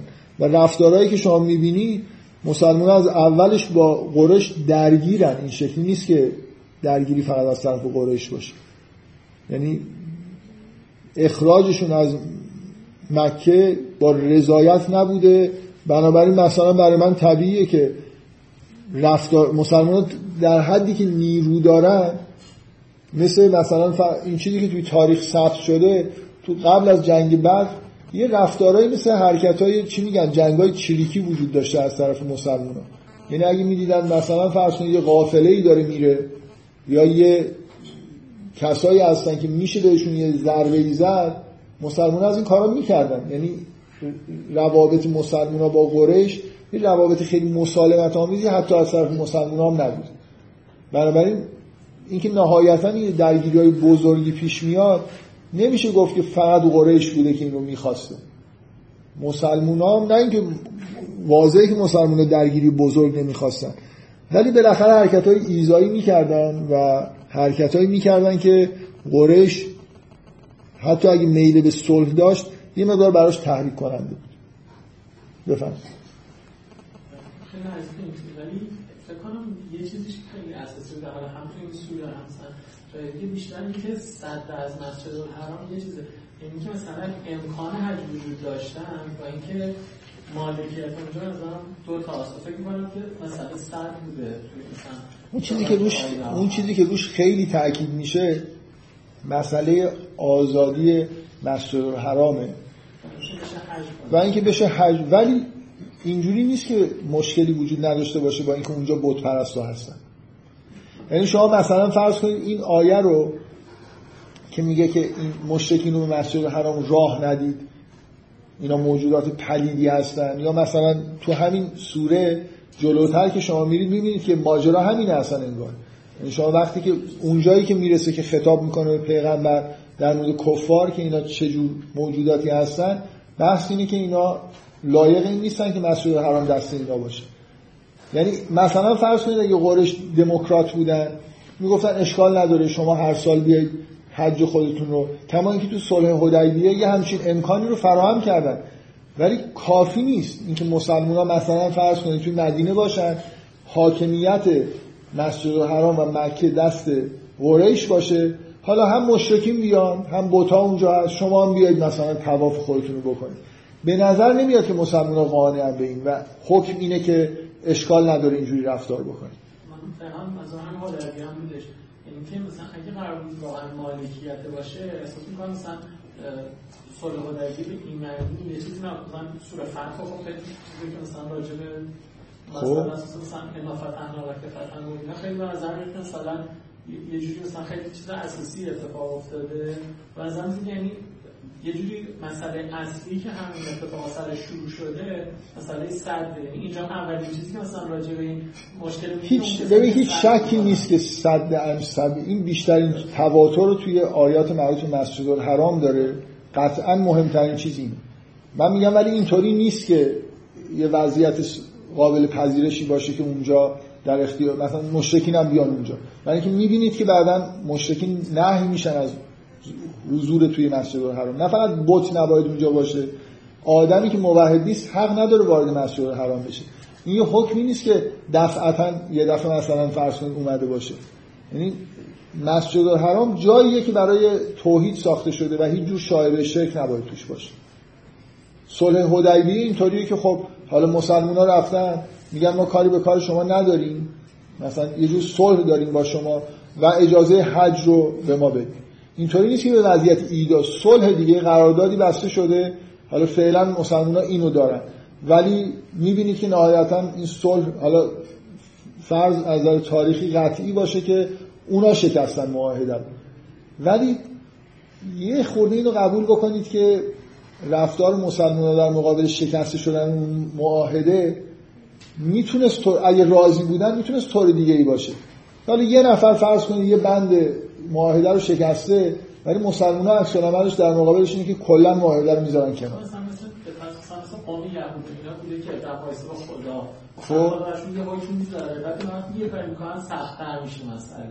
تو این صورت نظر میسه که مسلمان خیلی دارن کاری که خدا می‌خواد بر انجام بدن. لازم این صلح با درگیری اینطوریه که انگار خدا مثلا میگه که اگه اینها دارن این کارو می‌کنن حالا فعلا بذاریم ولی وقتی میشکنن قرار میشه که خیلی خوب. حالا که دیگه چیز شده حالا برای ما سخت‌تر بگیرشون مثلا از اینجا دورش می‌کنید و نظر نزدیک بشید یعنی من از اینکه شما یه مقدمه گفتید که من وارد بحث بعدی خودم بشم خیلی ممنونم. ولی بذارید اینو این بحث ادامه ندیم. یعنی من فکر می‌کنم که حالا خیلی به چیزی که من دارم میگم لطمه نمی‌خوره. که این مثلا این ورژن شما رو بپذیریم که مثلا از ازل قرار نبوده که واجب نبوده که مسجد حرام حاکمیتش دست مسلمان باشه. اصل این بوده که راه مسجد حرام باز باشه. در چیزی که مطمئنا چیزی که بیشترین تاکید روش هست که مسلمان موظفن اینه که باید راه حج باز باشه. و بعدا اینکه شما تعبیرتون اینه که وظیفه بعدیشون که اونجا رو پاکسازی بکنن و مثلا فرض کنید مشرکین اونجا راه ندن نتیجه تخلف مشرکینه نه, نه, نه چیزی که از قبل. یعنی می‌تونه صلح حدیبیه اگه اونا نمیشکستن ادامه پیدا بکنه. من خیلی من خیلی موافق نیستم و حس می‌کنم که با فضای مثلا داستانهای قرآن در مورد ساخته شدن مسجد الحرام و اینا خیلی سازگار نیست. یعنی مسلمونا این حس این که این یه محل عبادت خاصیه که ابراهیم ساخته. یعنی راحت نیستم با اینکه توش مثلا بوت باشه. فکر می‌کنم ولی در این حال حرف شما رو نقض نمی یعنی بگید مثلا اگه اونا تخلفی نمی کردن که قطعا می کردن می‌تونست طور دیگه ای باشه. یعنی به هر حال خلاصه روی این توافق وجود داره بین من و شما و از وقتی قرآن می‌خونیم بدیهیه که وظیفه اصلی اینه که جلوی مسدود شدن راه حج گرفته بشه. راه حج به هر طریقی باید مسلمان بازش بکنن و حالا به طور ذاتی یا طبعی مالکیت مسجد الحرام هم به نوعی توی درخواستای قرآن از مسلمان هست. حالا شما می‌تونید بگید که نتیجه تخلف اوناست یا نتیجه اینی که ذاتا باید اینجوری می‌شد. حالا این دوتا رو میشه با هم به نظر من ترکیب هم کرد. یعنی وقتی که قرارداد شما با یه آدمی میبندید که می‌دونید بهش پایبند نیست مثل چیزه مثل اتمام و حجت دیگه. من این کارو می‌کنم میگم ببین حتی این قدم به شانس دادم. ولی ما می‌دونیم که اونا نمی‌تونن این قرارداد رو رعایت بکنن.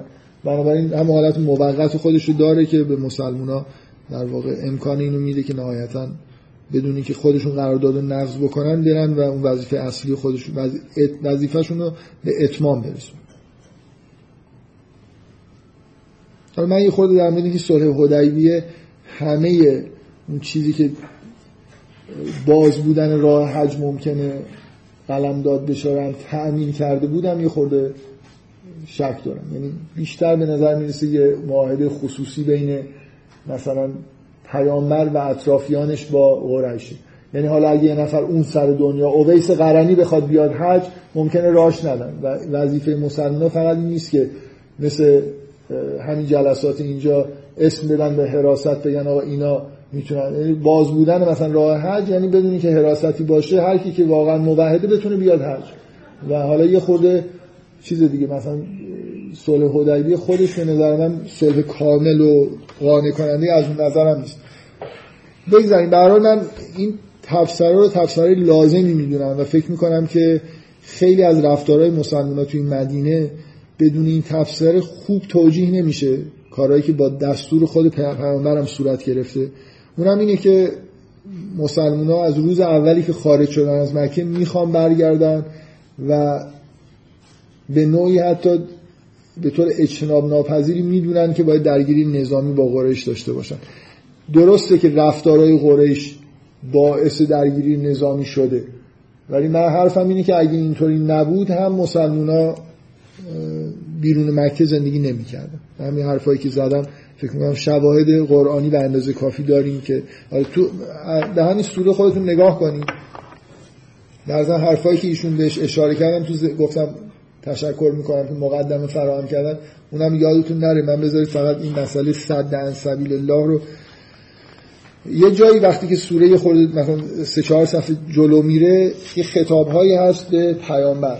بعد از یه مجموعه خطابایی که به یا ایها الذین آمنو داریم از یه جایی خطابایی به پیامبر میشه که از این آیه شروع میشه. و از یمکرو بکل الذین کفروا لیثبتوک او یقتلوک او یخرجوک.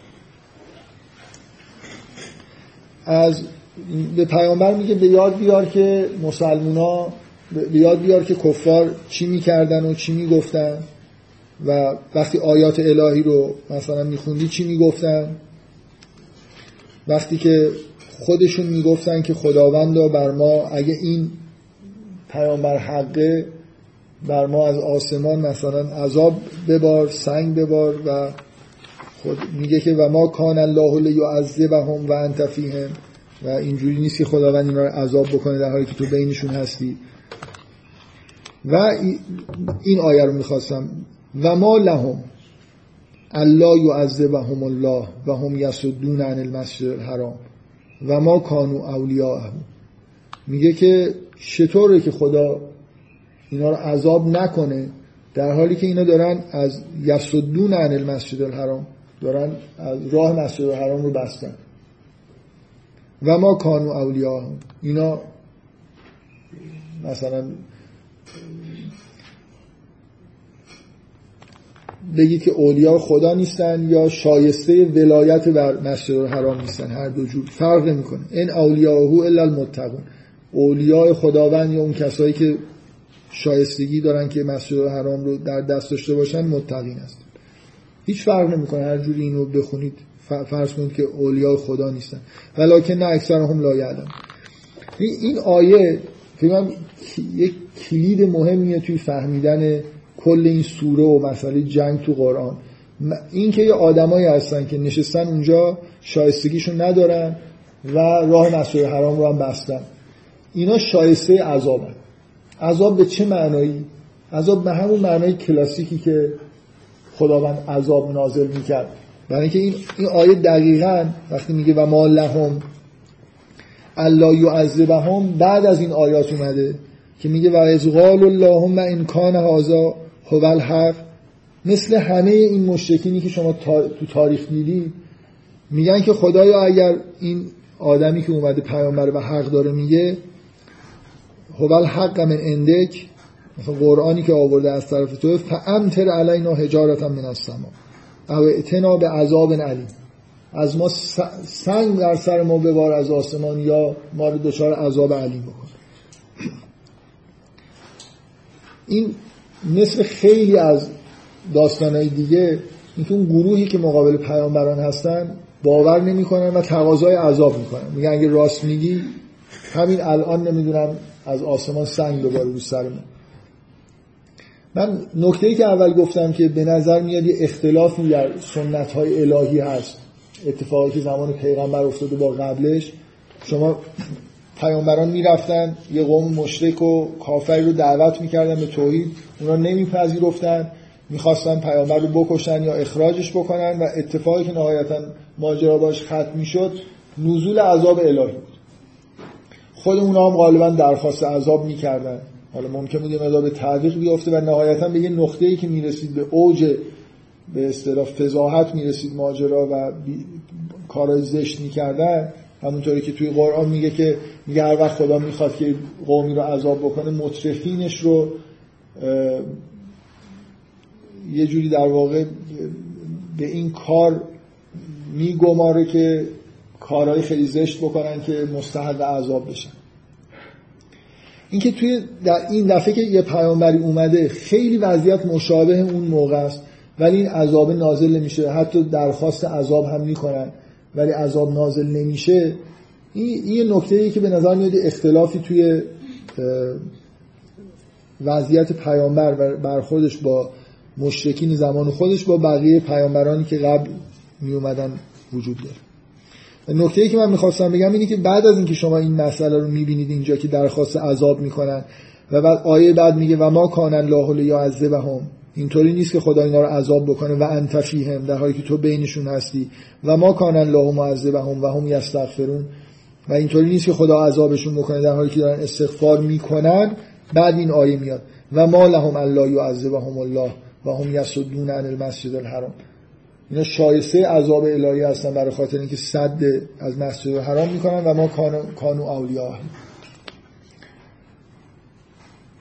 بعد ادامه پیدا می‌کنه و ما کان صلاتهم عند البیت الا مکان و تصدیه و نماز گذاردنشون در کنار بیت جز دست زدن و مثلا هل هله کردن نیست. فزوق العذاب به ما کنتم تکفرون. فزوق العذاب به ما کنتم شما از آدمی که با قرآن آشنا هستید چه انتظاری دارید وقتی که یه همچین آیه میشنوید؟ فزوق العذاب به ما کنتم. این محقق میشه دیگه حتما. باید محقق بشه. یعنی مثل اینی که نهایتا شما از این آیه ها اینجوری باید بفهمید که اینا هم مثل اون مشتکین قبل از خودشون دارن به سمتی میرن که لایق عذاب الهی دارن میشن. ولی این نکته اینه دیگه همه ماجرا از نظر من اینه و سوره انفال یه محتوای اساسیش اینه که عذاب الهی که به صورت سنگ باریدن از آسمان بود یا زلزله و نمی‌دونم آتش فشان بود این دفعه به صورت شکست خوردن در جنگ. نابود شدن کشته شدن در جنگ. نه اینکه همه مثلا فرض کنید یه زلزله بیاد همه نابود بشن. ولی شما از این آیات باید اینو به کلا یه،, چیزی توی سوره انفال داره گفته میشه. اونم اینه که وضعیت این پیامبر در مقابل مشرکین خیلی در واقع شبیه وضعیت کلاسیک پیامبران در مقابل مشرکینه. تفاوت اینه که اینجا عذاب به دست مسلمین داره در واقع نازل میشه. انگار دنیا یه تغییری کرده. این تغییری که خیلی به شیوه های مختلف بهش اشاره می‌کنن. که دیگه اون حالت به اصطلاح چیزای معجزه آسا قرار نیست اتفاق بیفته. انگار بشر به یه جایی رسیده که خود این آدم و پیامبر و پیروانش هستن که وسیله عذاب الهی هستن. ولی سنت خداوند در که قبلا وجود داشت همچنان پاورجاست فرمش فقط تغییر کرد. شما کلا همه آیات جنگ و جهاد در زمان پیامبر رو تحت این چیزی که تو سوره انفال داره گفته میشه باید این شکلی بفهمید یه فرمی از در واقع معذب شدن یه قوم مشرک بیخبری که دعوت پیامبر, پیامبر خودشون نپذیرفته اینجا به این شکل داره به وجود میاد.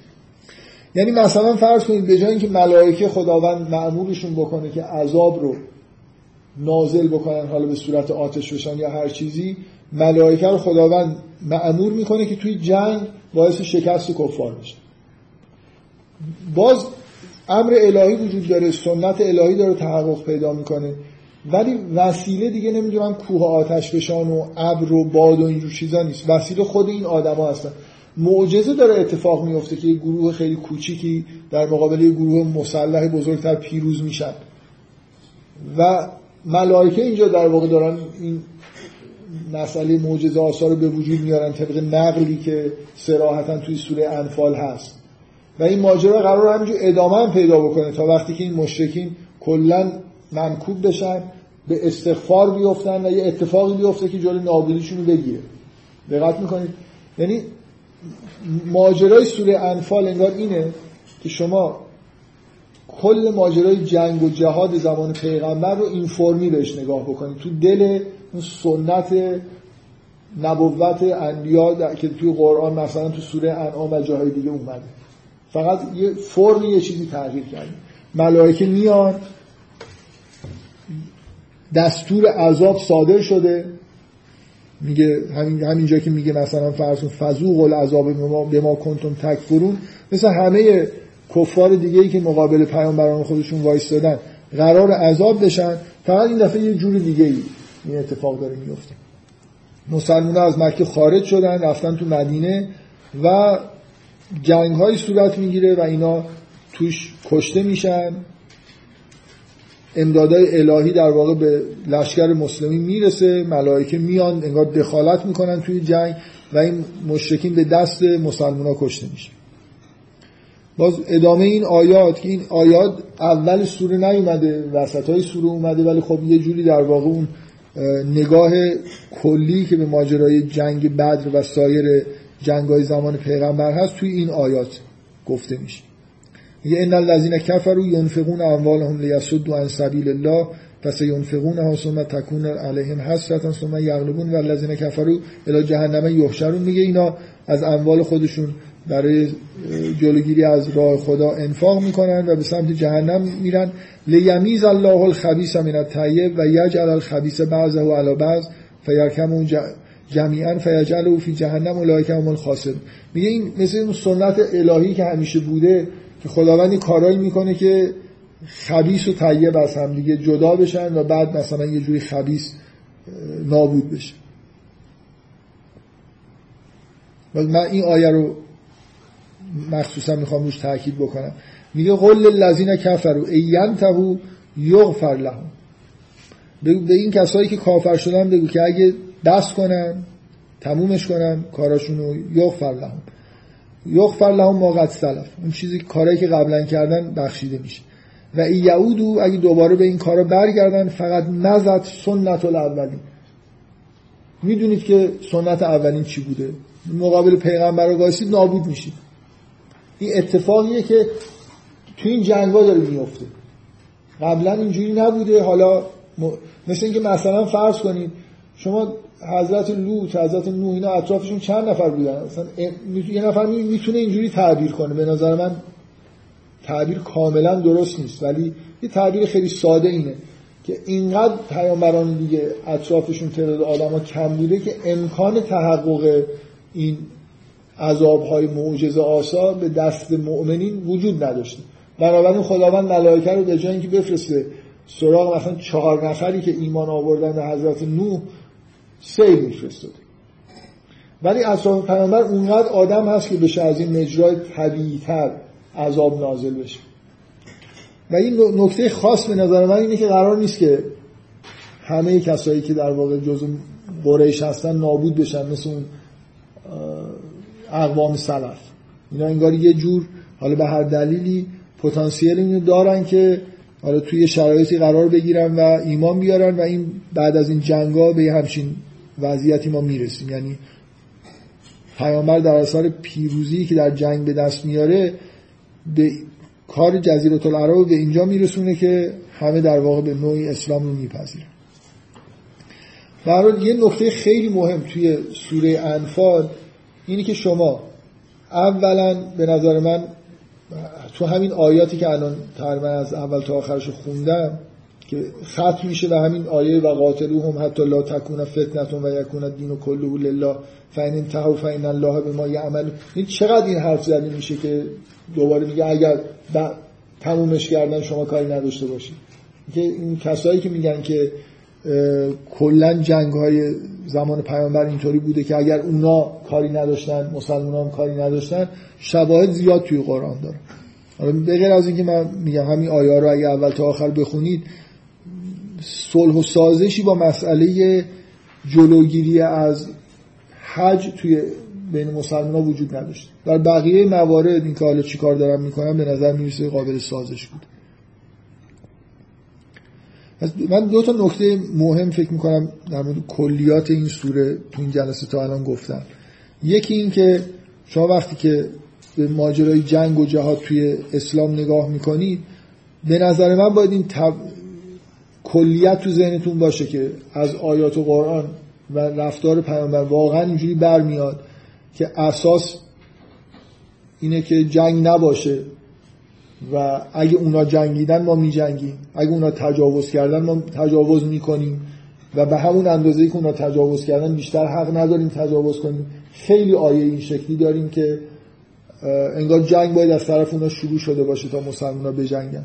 من فقط میگم این نکته که گفتم اینه که این حرف مورد قبول هست با این تفسره که مسئله صد مسجد الحرام و مثلا آلوده بودن مسجد الحرام به رفتارهای مشرکانه این تفسری می‌خوره. یعنی مسلمان در این مورد خاص لزوما حالت تدافعی ندارن. بالاخره باید برگردن و راه حج رو باز بکنن و به نظر من باید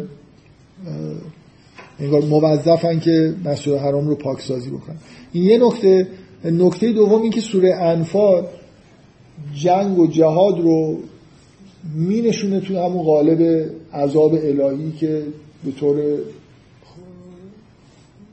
سنتی با سنت الهی برای اقوام مشرک نازل میشه یعنی اینکه ما اینجوری نگاه بکنیم به مسئله جهاد در زمان پیامبر که انگار این یه فرم جدیدی از نزول عذاب برای یه قومیه که پیامبر خودشون نپذیرفت. و بر علیه پیامبر داره فتنه می‌کنه و این حرف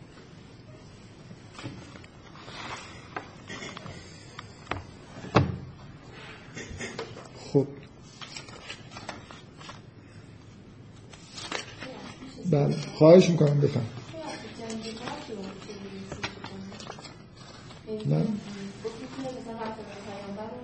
آره، من من ببین جنگ بعد توجیه اگه به تاریخ مراجعه بکنید هیچ شکی نیست که اونا اموال مسلمان رو توقیف کردن. مسلمان ها در مقابلش ایزای کاروانا و مثلا قافله های قریش رو پیش گرفتن. خب؟ من میگم بنابراین می‌تونید بگید که رفتار متقابل. اونا تجاوز کردن اینا هم دارن تجاوز مشابه انجام میدن. و بگید تو همون سنت کلی که مسلمان انجام می‌دادن میگنجه. یعنی خارج از این نیست که حالت تدافعی به نوعی داشته باشه. فقط من احساسم اینه که وقتی شما میگید که مثلا فرض کنید از این دفاع می‌کنید که جنگ های زمان پیامبر این فرمی بودن که اونا میجنگیدن مسلمان رو جواب می‌دادن. یه مقدار من احساس می‌کنم این توجیه پذیر نیست که حالا من بگم که اگه اونا یه لیوان هم مثلا برداشتن ما یه لیوان برمیداریم. یعنی اگه واقعا تمایل به این بود که هیچ درگیری به وجود نیاد می‌شد از این کار رو صرف نظر کرد. به نظر من شواهد تاریخی نشون میده که مسلمان خیلی سر سازش نداشتن. ببینید فضای صدر اسلام اینجوری نیست که مسلمان قبول کردن که از مکه خارج شدن برن تو مدینه و حالا زندگی خودشونو بکنن. ولی می‌تونستن این کارا رو نکنن. نمی‌دونم منظورم می‌فهمید یا نه. من اصلا نمی‌خوام بگم یه نقضی بر اون نظریه است و کلا ردش می‌کنه. می‌خوام بگم که فضای کلی که آدم دستش میاد این نیست که مسلمونا فقط واقعا دارن عکس عمل نشون میدن. انگار توی دلشون این هست که باید برگردن مکه. راضی نیستن به اینکه نمی‌خوان در مسالمت نمی‌تونن در مسالمت با قریش زندگی بکنن. تا وقتی قریش اونجا مستقر اینا اونجا نیستن و حق ندارن برگردن. مثلا فرض کنید به مسجد الحرام.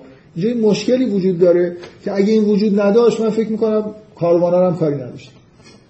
یعنی اگه مشکلی وجود من ببینید شما وقتی میگید که اون تئوری کلی وقتی میگه که جنگ در مقابل جنگ به نظر من نمی‌تونه خیلی جنگی بعد رو خوب توجیه بکنه. اینجوری نیست که قریش اومده باشه با ساز و برگ نظامی و مسلمان را افتاده باشن دفاع کرده باشن. واقعا مسلمان ها هستن با ساز و برگ نظامی. خب معلومه که وقتی یه کاروان بزرگی در کار مسلمان ها دارن به سمتش حرکت می‌کنن اونا هم لشکر خودشون آوردن و جنگ شده. می‌دید منظورم چیه؟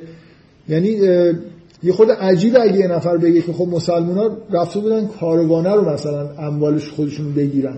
نمی‌خواستن بجنگن بعد نگاه می‌کنیم می‌بینید که لشکر یعنی در حد اکثری که می‌تونستن سلاح با خودشون بردن. بنابراین می‌دونن که احتمالا اون اکسان من نشون میدن. یا قبل کاروان می‌رسن یا بین راه بهشون می‌رسن. بنابراین رفتارهای مسلمان ها خیلی مسالمت آمیز نسبت به قریش نبوده. که هیچ میل نداشته باشن درگیری پیش بیاد. بلکه یه جوری انگار در تقدیر می‌دونستن که باید بجنگن باش و حالا خب بنابراین یه سری رفتارهای ایزایی هم که انجام کاروان یمن رو که نمی‌رفتن حمله بکنن. می‌دونید نکته اینه که اینجوری نبود که مسلمان شما بگید مثلا می‌خواستن وضعیت اقتصادی خودشون خوب بکنن. فقط و فقط مشکلشون با مکه است. با همون جایی که ازش اخراج شدن. حالا اموالشون هم گرفتن. من یه مقدار در این که قبول دارم که همچنان معتقدین به اون تئوری که جنگ فقط در مقابل جنگه و حالت دفاعی داره همچنان می‌تونن سر حرف خودشون بمونن. ولی من احساسم اینه که در مجموع آیات که نگاه می‌کنید و رفتارهای مسلمونا خیلی توجیه خوبی ندارن در, مورد بعضی از رفتارها و بعضی از آیه یعنی من از آیه ها اینجوری می‌فهمم که انگار بازگشتن به مسجد الحرام وظیفه مسلمان است و حتی اگه لازم باشه برای این باید بجنگه. و این استثناست یعنی اینطوری نیست که حالا جای دیگه مجوز جهادی صادر شده باشه. حالا این نکاتی که تو صحبت های آقای ستایش بود این بود که همین هم بالاخره شما نگاه می‌کنید در یه جوری اتفاق افتاده که همیشه مثلا فرض کنید انگار تخلف اونا کردن. یعنی یه جوری سراحتا هم اینجوری نیست که مسلمان ها مثلا فرض کنید یه روزی لشکر کشی کرده باشن به مکه. بالاخره یه معاهده ای بستن. به نظر من می‌دونستن که اونا معاهده رو خواهند شکست برای خاطر اینکه اونای گروه های مثلا فرض کنید تندروی توشون هستن که این چیزا حالیشون نیست. بنابراین معاهده شکسته خواهد شد و مجوز فتح مکه به دست میاد. مسلمان ها می‌دونن و می‌خوان که اینطوری بشه. بفرمایید.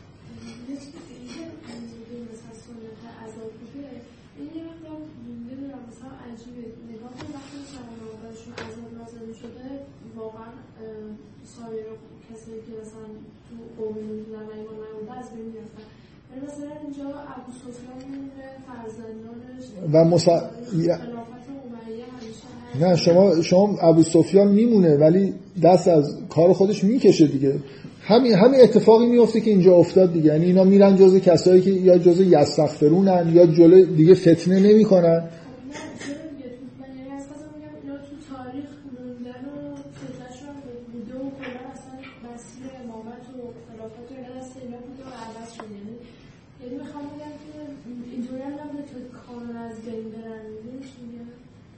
خب قرار نیست که من نمی‌دونم منظورتون چیه.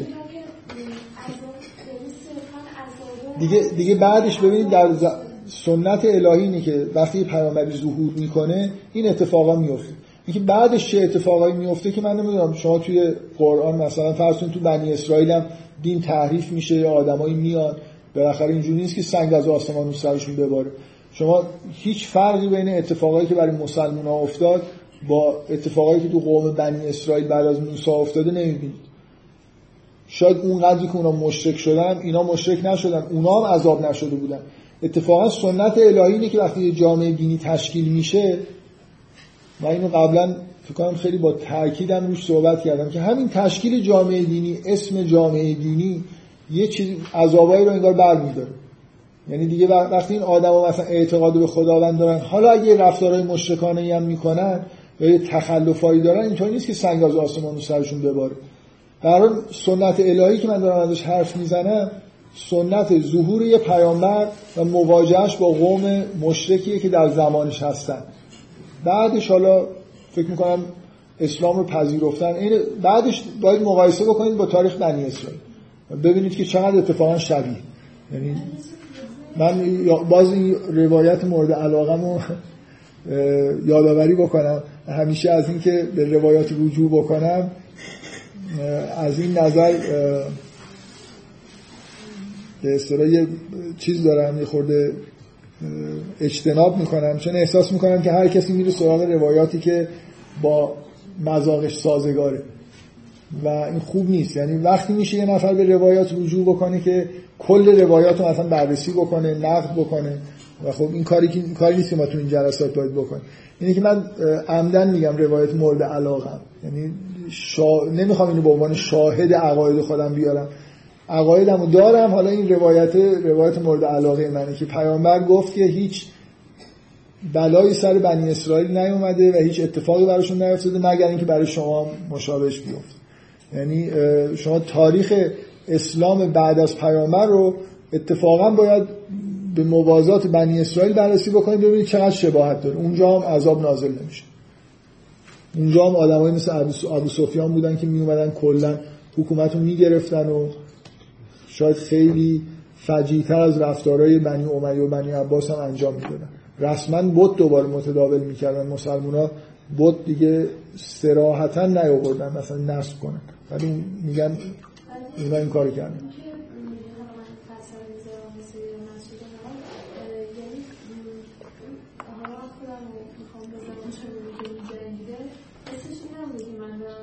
مشرکی رو می‌کشم که مثلا من می‌خوام خودم زمین پاک کنم حسش مال مالکیتی نسبت به این مسجد الحرام داریم یا اسلام مالکیتی نسبت به مسجد و خدا مثلا خواسته که به دست ما این مالکیت برگرده. اصلا شما بذارید یه چیز خندهدار به نظر من توی اون استشهادایی که اون به اصطلاح استدلالایی که اون گرایشی که گفتم مثلا گرایش سنتی از آیات جهاد داره میگه مثلا و قاتلو هم حتی لا تکون فتنه. تمام این آیات واضحه که این هم به کیا برمیگرده. هیچ یعنی اصلا هیچ آیه شما ندارید که منظور مشرکین قریش و مکه و همون کسایی که زیر دست مثلا ابو سفیان و ابو جه چجوری این آیه رو یه دفعه میشه به تمام دنیا مثلا تسری داد؟ چون اونا استدلالی که می‌خوام بکنن اینی که و قاتلو هم یعنی همه مردم دنیا. حتی لا تکون فتنه تو کل دنیا. و یکون و دین و کلهو لله توی دنیا. شما یه نفر هست این سوره انفال رو بخونه و از این آیه اینو بفهمه. داره میگه که اینا این کارو کردن این کارو کردن حالا و قاتلو هم حتی لا تکون فتنه ای که همین فتنه ای که اینا راه انداختن. اصلا این تعبیرای یعنی یه آیه رو یه دفعه از وسط سوره بکشید بیرون. و بخواید این همشو که معلومه به کیا برمیگرده. اینو یه جوری به تمام دنیا و تاریخ و همه چیز تسری بدید این اصلا استدلال نیست. و چیزی که شما میگی اگه مسلمونا اگه مسلمونا این آیاتو شنیدن بله احساسشون اینه که با این هم به معنای همین که تو این آیه هست دارن میجنگن برای اینکه فتنهشون نه اینکه دارن مثلا فرض کنید یه حکم فقهیه که همه مشرکین رو باید کشت و عمل می‌کنن. واضحه که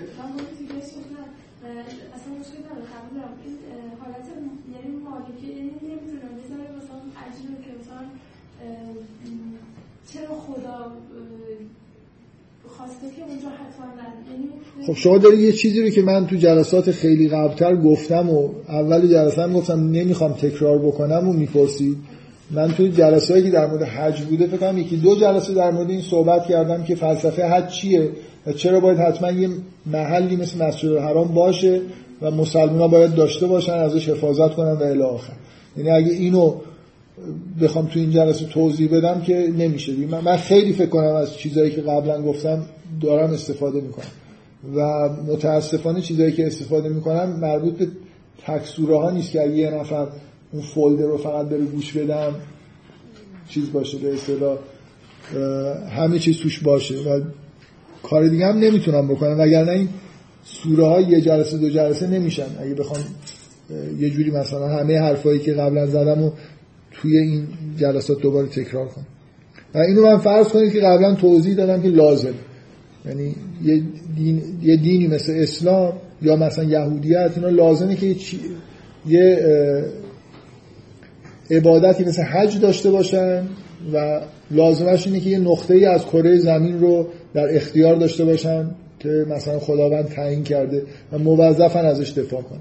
اینا رو شما فرض بگیرید بپذیرید. حالا من همون موقع گفتم که معلومه دیگه. شما یه همچین عبادتی رو مقرر بکنید حتما جنگ میشه. برای خاطر اینکه یکی میاد همونجا رو می‌گیره و شما باید یه جور بندازیدش بیرون. مسالمت آمیزم طبعا یه آدمی که این, این فرمی رفتار می‌کنه کنار نمیشه خب من فکر می‌کنم اون توضیحات کلی که می‌خواستم بدم دادم که مثلا سوره انفال فضاش چجوریه و نکته مثلا یه خود نکته عمیقی که توش هست یعنی مشابهت بین عذاب الهی که نازل میشه با نتایج این جنگایی که اینجا داره توصیف میشه رو سعی کردم توضیح بدم. حالا بله بفهم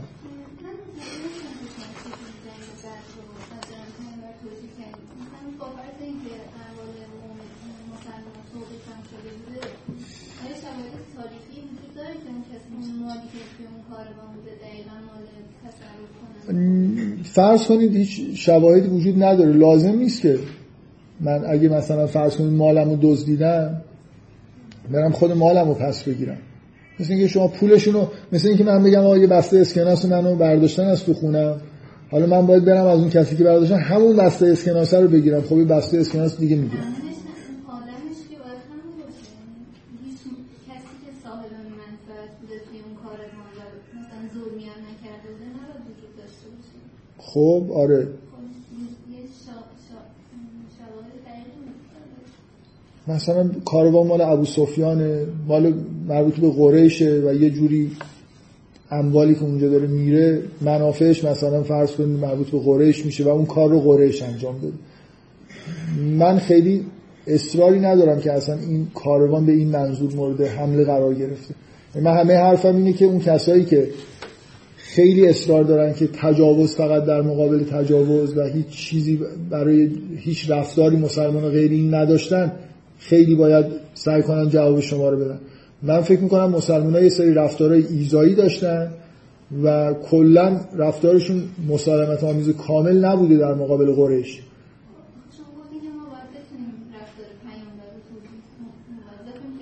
من من توجیه دارم. من میگم که قرار نبوده رفتار من, من تفسیری که می‌زنم همینه که از نظر من لازم نیست که رفتن به سمت اون کاروان توجیه این شکلی داشته باشه که فلان مال منو برداشتن تو این کاروان من می‌خوام برش دارم.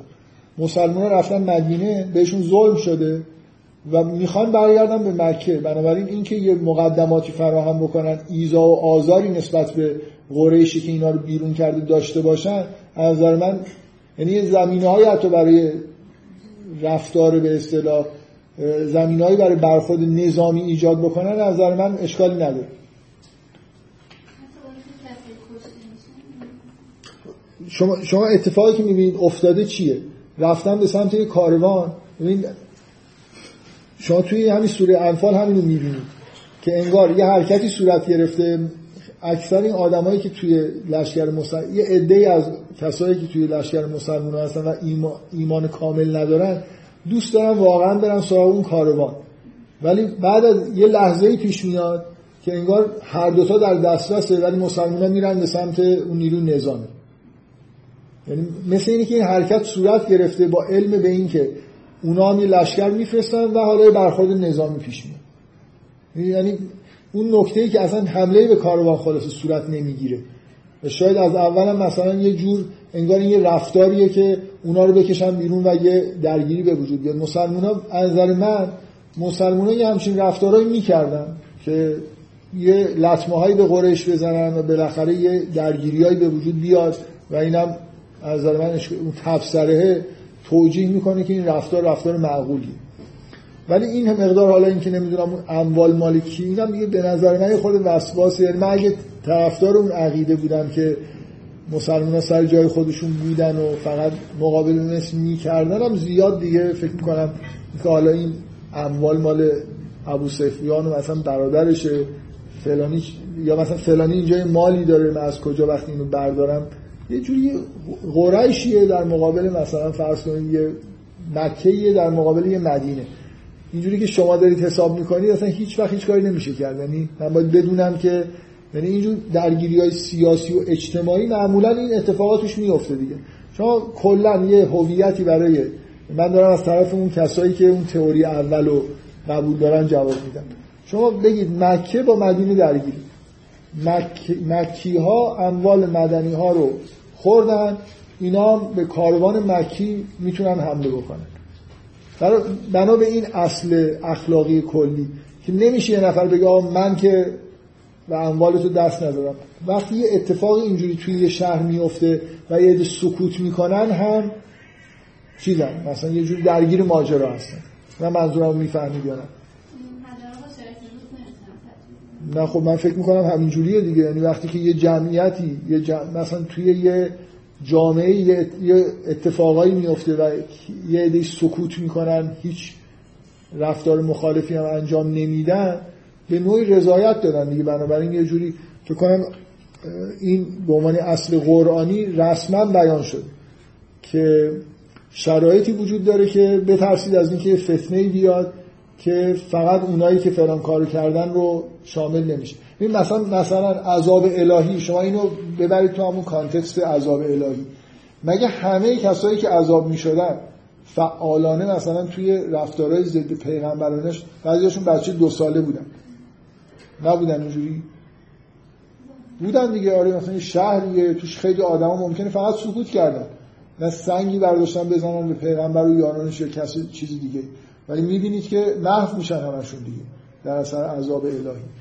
اینکه سنت الهی اینجوریه که وقتی یه فتنه ای را میفته به اصطلاح خشکتر گاهی با هم دیگه میسوزه فکر می‌کنم این صراحتا تو قرآن هم گفته شده که بترسید از اینکه اینجوری بشه. توی شرایط اینجوری میشه. و نهایتش اینه که من از طرف اون تئوری اول می‌تونم بگم اینم یه نمونهش. آره همه آدمایی که اموالشون توی اون کاروان بود اموال مسلمان رو نخورده بودن. ولی دیگه خب به هر درگیری پیش اومده بین مکه و مدینه اینا اموالشون رو کردن توی تفکیک که نکردن خودشون رو مثلا بگم ما حالا کاروان خودمون رو جدا می‌کنیم.